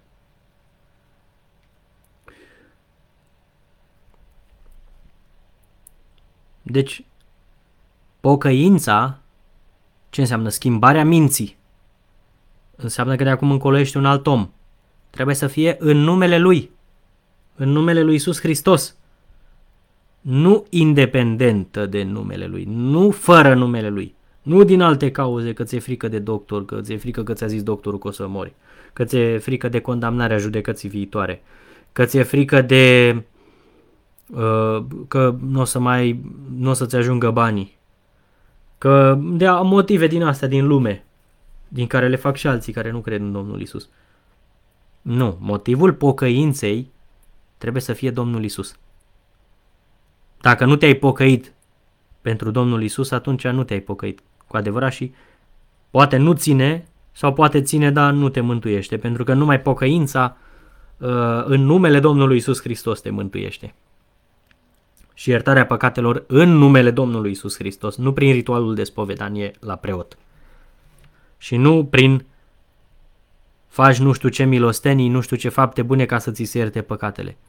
Pentru că Scriptura a spus Domnul Isus a spus să se predice pocăința și iertarea păcatelor în numele lui Isus Hristos. Nu în, prin milostenie, nu prin nu știu ce. Milostenia e bună pentru că este o faptă bună, e din Dumnezeu. Dar dacă o faci ca înlocuire a credinței, ca să câștigi prin milostenie mântuirea, nu vei câștiga niciodată prin milostenie. Din cauza că tot un om păcătos vei rămâne, chiar dacă faci milostenii ai impresia că poți să acoperi trăirea ta în păcat cu fapte de milostenie pentru a-ți obține mântuirea. Și nu vei obține niciodată mântuirea făcând fapte de milostenie. Dar dacă faci fapte de milostenie, pentru că tu nu mai aparții de tine însuți, ci îi aparții Domnului Isus Hristos care a murit pentru tine, care te-a iubit și a murit pentru păcatele tale, în locul tău, tu trebuia să fii cel pedepsit, atunci da, este o faptă a credinței. Este o faptă de credință. Și asta nu trebuie să fie ceva mecanic. Trebuie să fie pur și simplu ceva ce tu trăiești în inima ta, ce, ceea ce trăiești în sufletul tău. Nu trebuie să zici, să faci așa robotic, mecanic, fac asta pentru că Domnul Isus a murit pentru mine. Dar parcă nu simți așa ceva special în chestia asta, nu? Parcă nu, nu ai ceva special pentru... Pur și simplu ai legat așa, ai făcut legătura asta, dar nu, Vedeți că și aici e o problemă, vedeți? Și aici este o problemă, că trebuie să faci asta dacă trăiești cu adevărat în Isus Hristos, dacă ai tu pur și simplu viața aceasta liberă în Hristos. Asta înseamnă.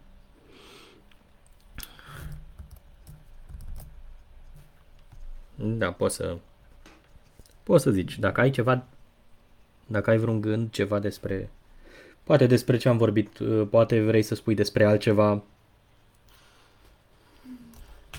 Nu știu despre ce să mai spun, văd că doar o persoană se uită și am stat o oră și ceva.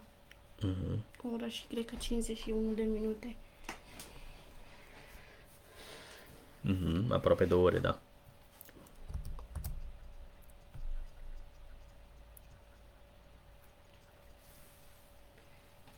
Cred că am spus lucrurile importante care trebuia să le știți. Eventual o să vă lăsăm în comentarii și linkurile cu adresele de mail, numărul de telefon, de WhatsApp, Instagram și probabil că veți scrie sau, nu știu, Probabil că mulți sunt care nu știu să scrie sau care Dar este foarte important să fim mai comunicativi, să fim am observat că în alte țări există foarte multă comunicare între frați. Am postat zilele trecute mai multe postări în care am întrebat de ce uh, fotografii, preferați mai mult fotografiile cu scris, de ce nu citiți postări.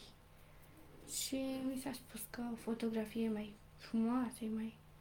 Trebuie să vă spun că nu trebuie să fiți încântați de ce spune în acea fotografie sau și trebuie să și citiți postări, trebuie să și ascultați live-urile în direct, trebuie să primiți adevărul, trebuie să încercați să fiți mai, mai comunicativi, să încercăm să fim mai comunicativi. Așa alegăm prietenie, așa putem avea o părtășie. Este foarte important acest lucru. Este pentru că noi facem ceva aici și nu nu, nu o facem doar să ne pierdem timpul, și o facem pentru voi. Dumnezeu ne-a binecuvântat cu această tehnologie care vă putem și vă vesti, dar și voi trebuie să primiți. Trebuie să încercați să aveți o comunicare, să încercați să fiți mai sociabili, mai... Pentru că am văzut mulți oameni care sunt, de exemplu, creează anumite postări în care spun dacă Dumnezeu a lucrat în viața ta, spune amin. Dacă Dumnezeu ți-a făcut un bine, distribuie. Și acum, sincer, nu cred că există vreun om care Dumnezeu să nu-i fi făcut vreun bine. Sau nu cred că există vreun om care, nu știu, Dumnezeu să nu fie în viața lui, dar acești oameni fac aceste lucruri doar pentru a primi mai multe distribuiri și mai multe comentarii și mai multe reclame. Noi nu căutăm să facem asta, deși am putea. Dar noi nu căutăm să facem reclame de genul. Sau noi nu căutăm să vă invităm în... Uh, să spunem, uh, intrați în live pentru că ne vom ruga pentru voi la ora cu tare. Da. Sau vom face nu știu ce ritual pentru voi la ora cu tare. Probabil atunci ați fi mai mulți aici. Bineînțeles, noi ne aducem aminte de toți cei care citesc uh, postările noastre și care uh, ascultă clipurile pe care le facem. Da. Și nu e important uh, persoana noastră, nu, e, nu, e, nu persoana noastră este importantă, ci ceea ce trebuie să spunem să, este să spunem din partea lui Dumnezeu tot ceea ce este prin cuvântul lui. Pentru că asta Domnul ce a zis Domnul Isus, sfințește-i prin cuvântul tău. Cuvântul tău este adevăr. Deci prin asta, nu prin părerea noastră, nu prin nu știu ce interpretare, ci prin cuvânt, prin învățătura Domnului Isus Hristos. Tot ce spunem noi aici puteți verifica, puteți studia personal. Nu trebuie să vă mai lăsați mințiți de faptul că uh, nu puteți citi, nu puteți studia singuri, trebuie să lăsați doar pastorii să vă învețe și trebuie să cercetați personal. Pentru că și noi așa am ajuns la această convingere care o avem acum citind și verificând fiecare cuvânt și ni se spune și pentru noi este mult mai greu. Voi citiți cu ochii, noi ascultăm o sinteză vocală. Noi auzim o voce într-o cască. Pe când voi puteți privi și voi este mai ușor. Noi repetăm fiecare cuvânt auzit în cască. Și de aceea nu folosim această cameră pentru a ne vedea, uh, pentru că folosim un program.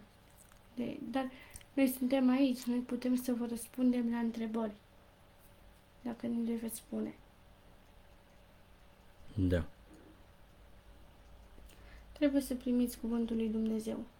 Noi nu suntem nimic. Nu persoana noastră este importantă și modul în care vă vorbește Dumnezeu. Prin cuvântul Lui, prin ascultarea de El, trebuie să ascultați și să vă treziți. Prin oricare dintre noi ar fi, sau poate nu printre noi, poate prin alți oameni, dar trebuie să fiți deschiși și să primiți. Și să nu vă certați, să nu... Să nu pentru că am văzut mulți oameni care se ceartă cu tine dacă le spui ceva de credința lor de religia penticostală sau baptistă sau așa mai departe. se ceartă cu tine. Nu, trebuie să cercetați personal.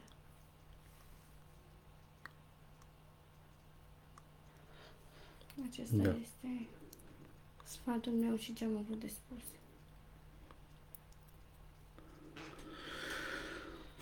Da, atunci noi o să închidem uh, live-ul, o să încheiem. Uh, ne bucurăm că am, am putut să spunem ce am știut despre viața creștină și la vremea potrivită la fiecare podcast o să o să spunem și alte lucruri necesare. Dumnezeu să vă binecuvânteze. De asemenea, puteți și voi scrie în comentarii dacă vreți să vorbim de un anumit subiect. Da, da.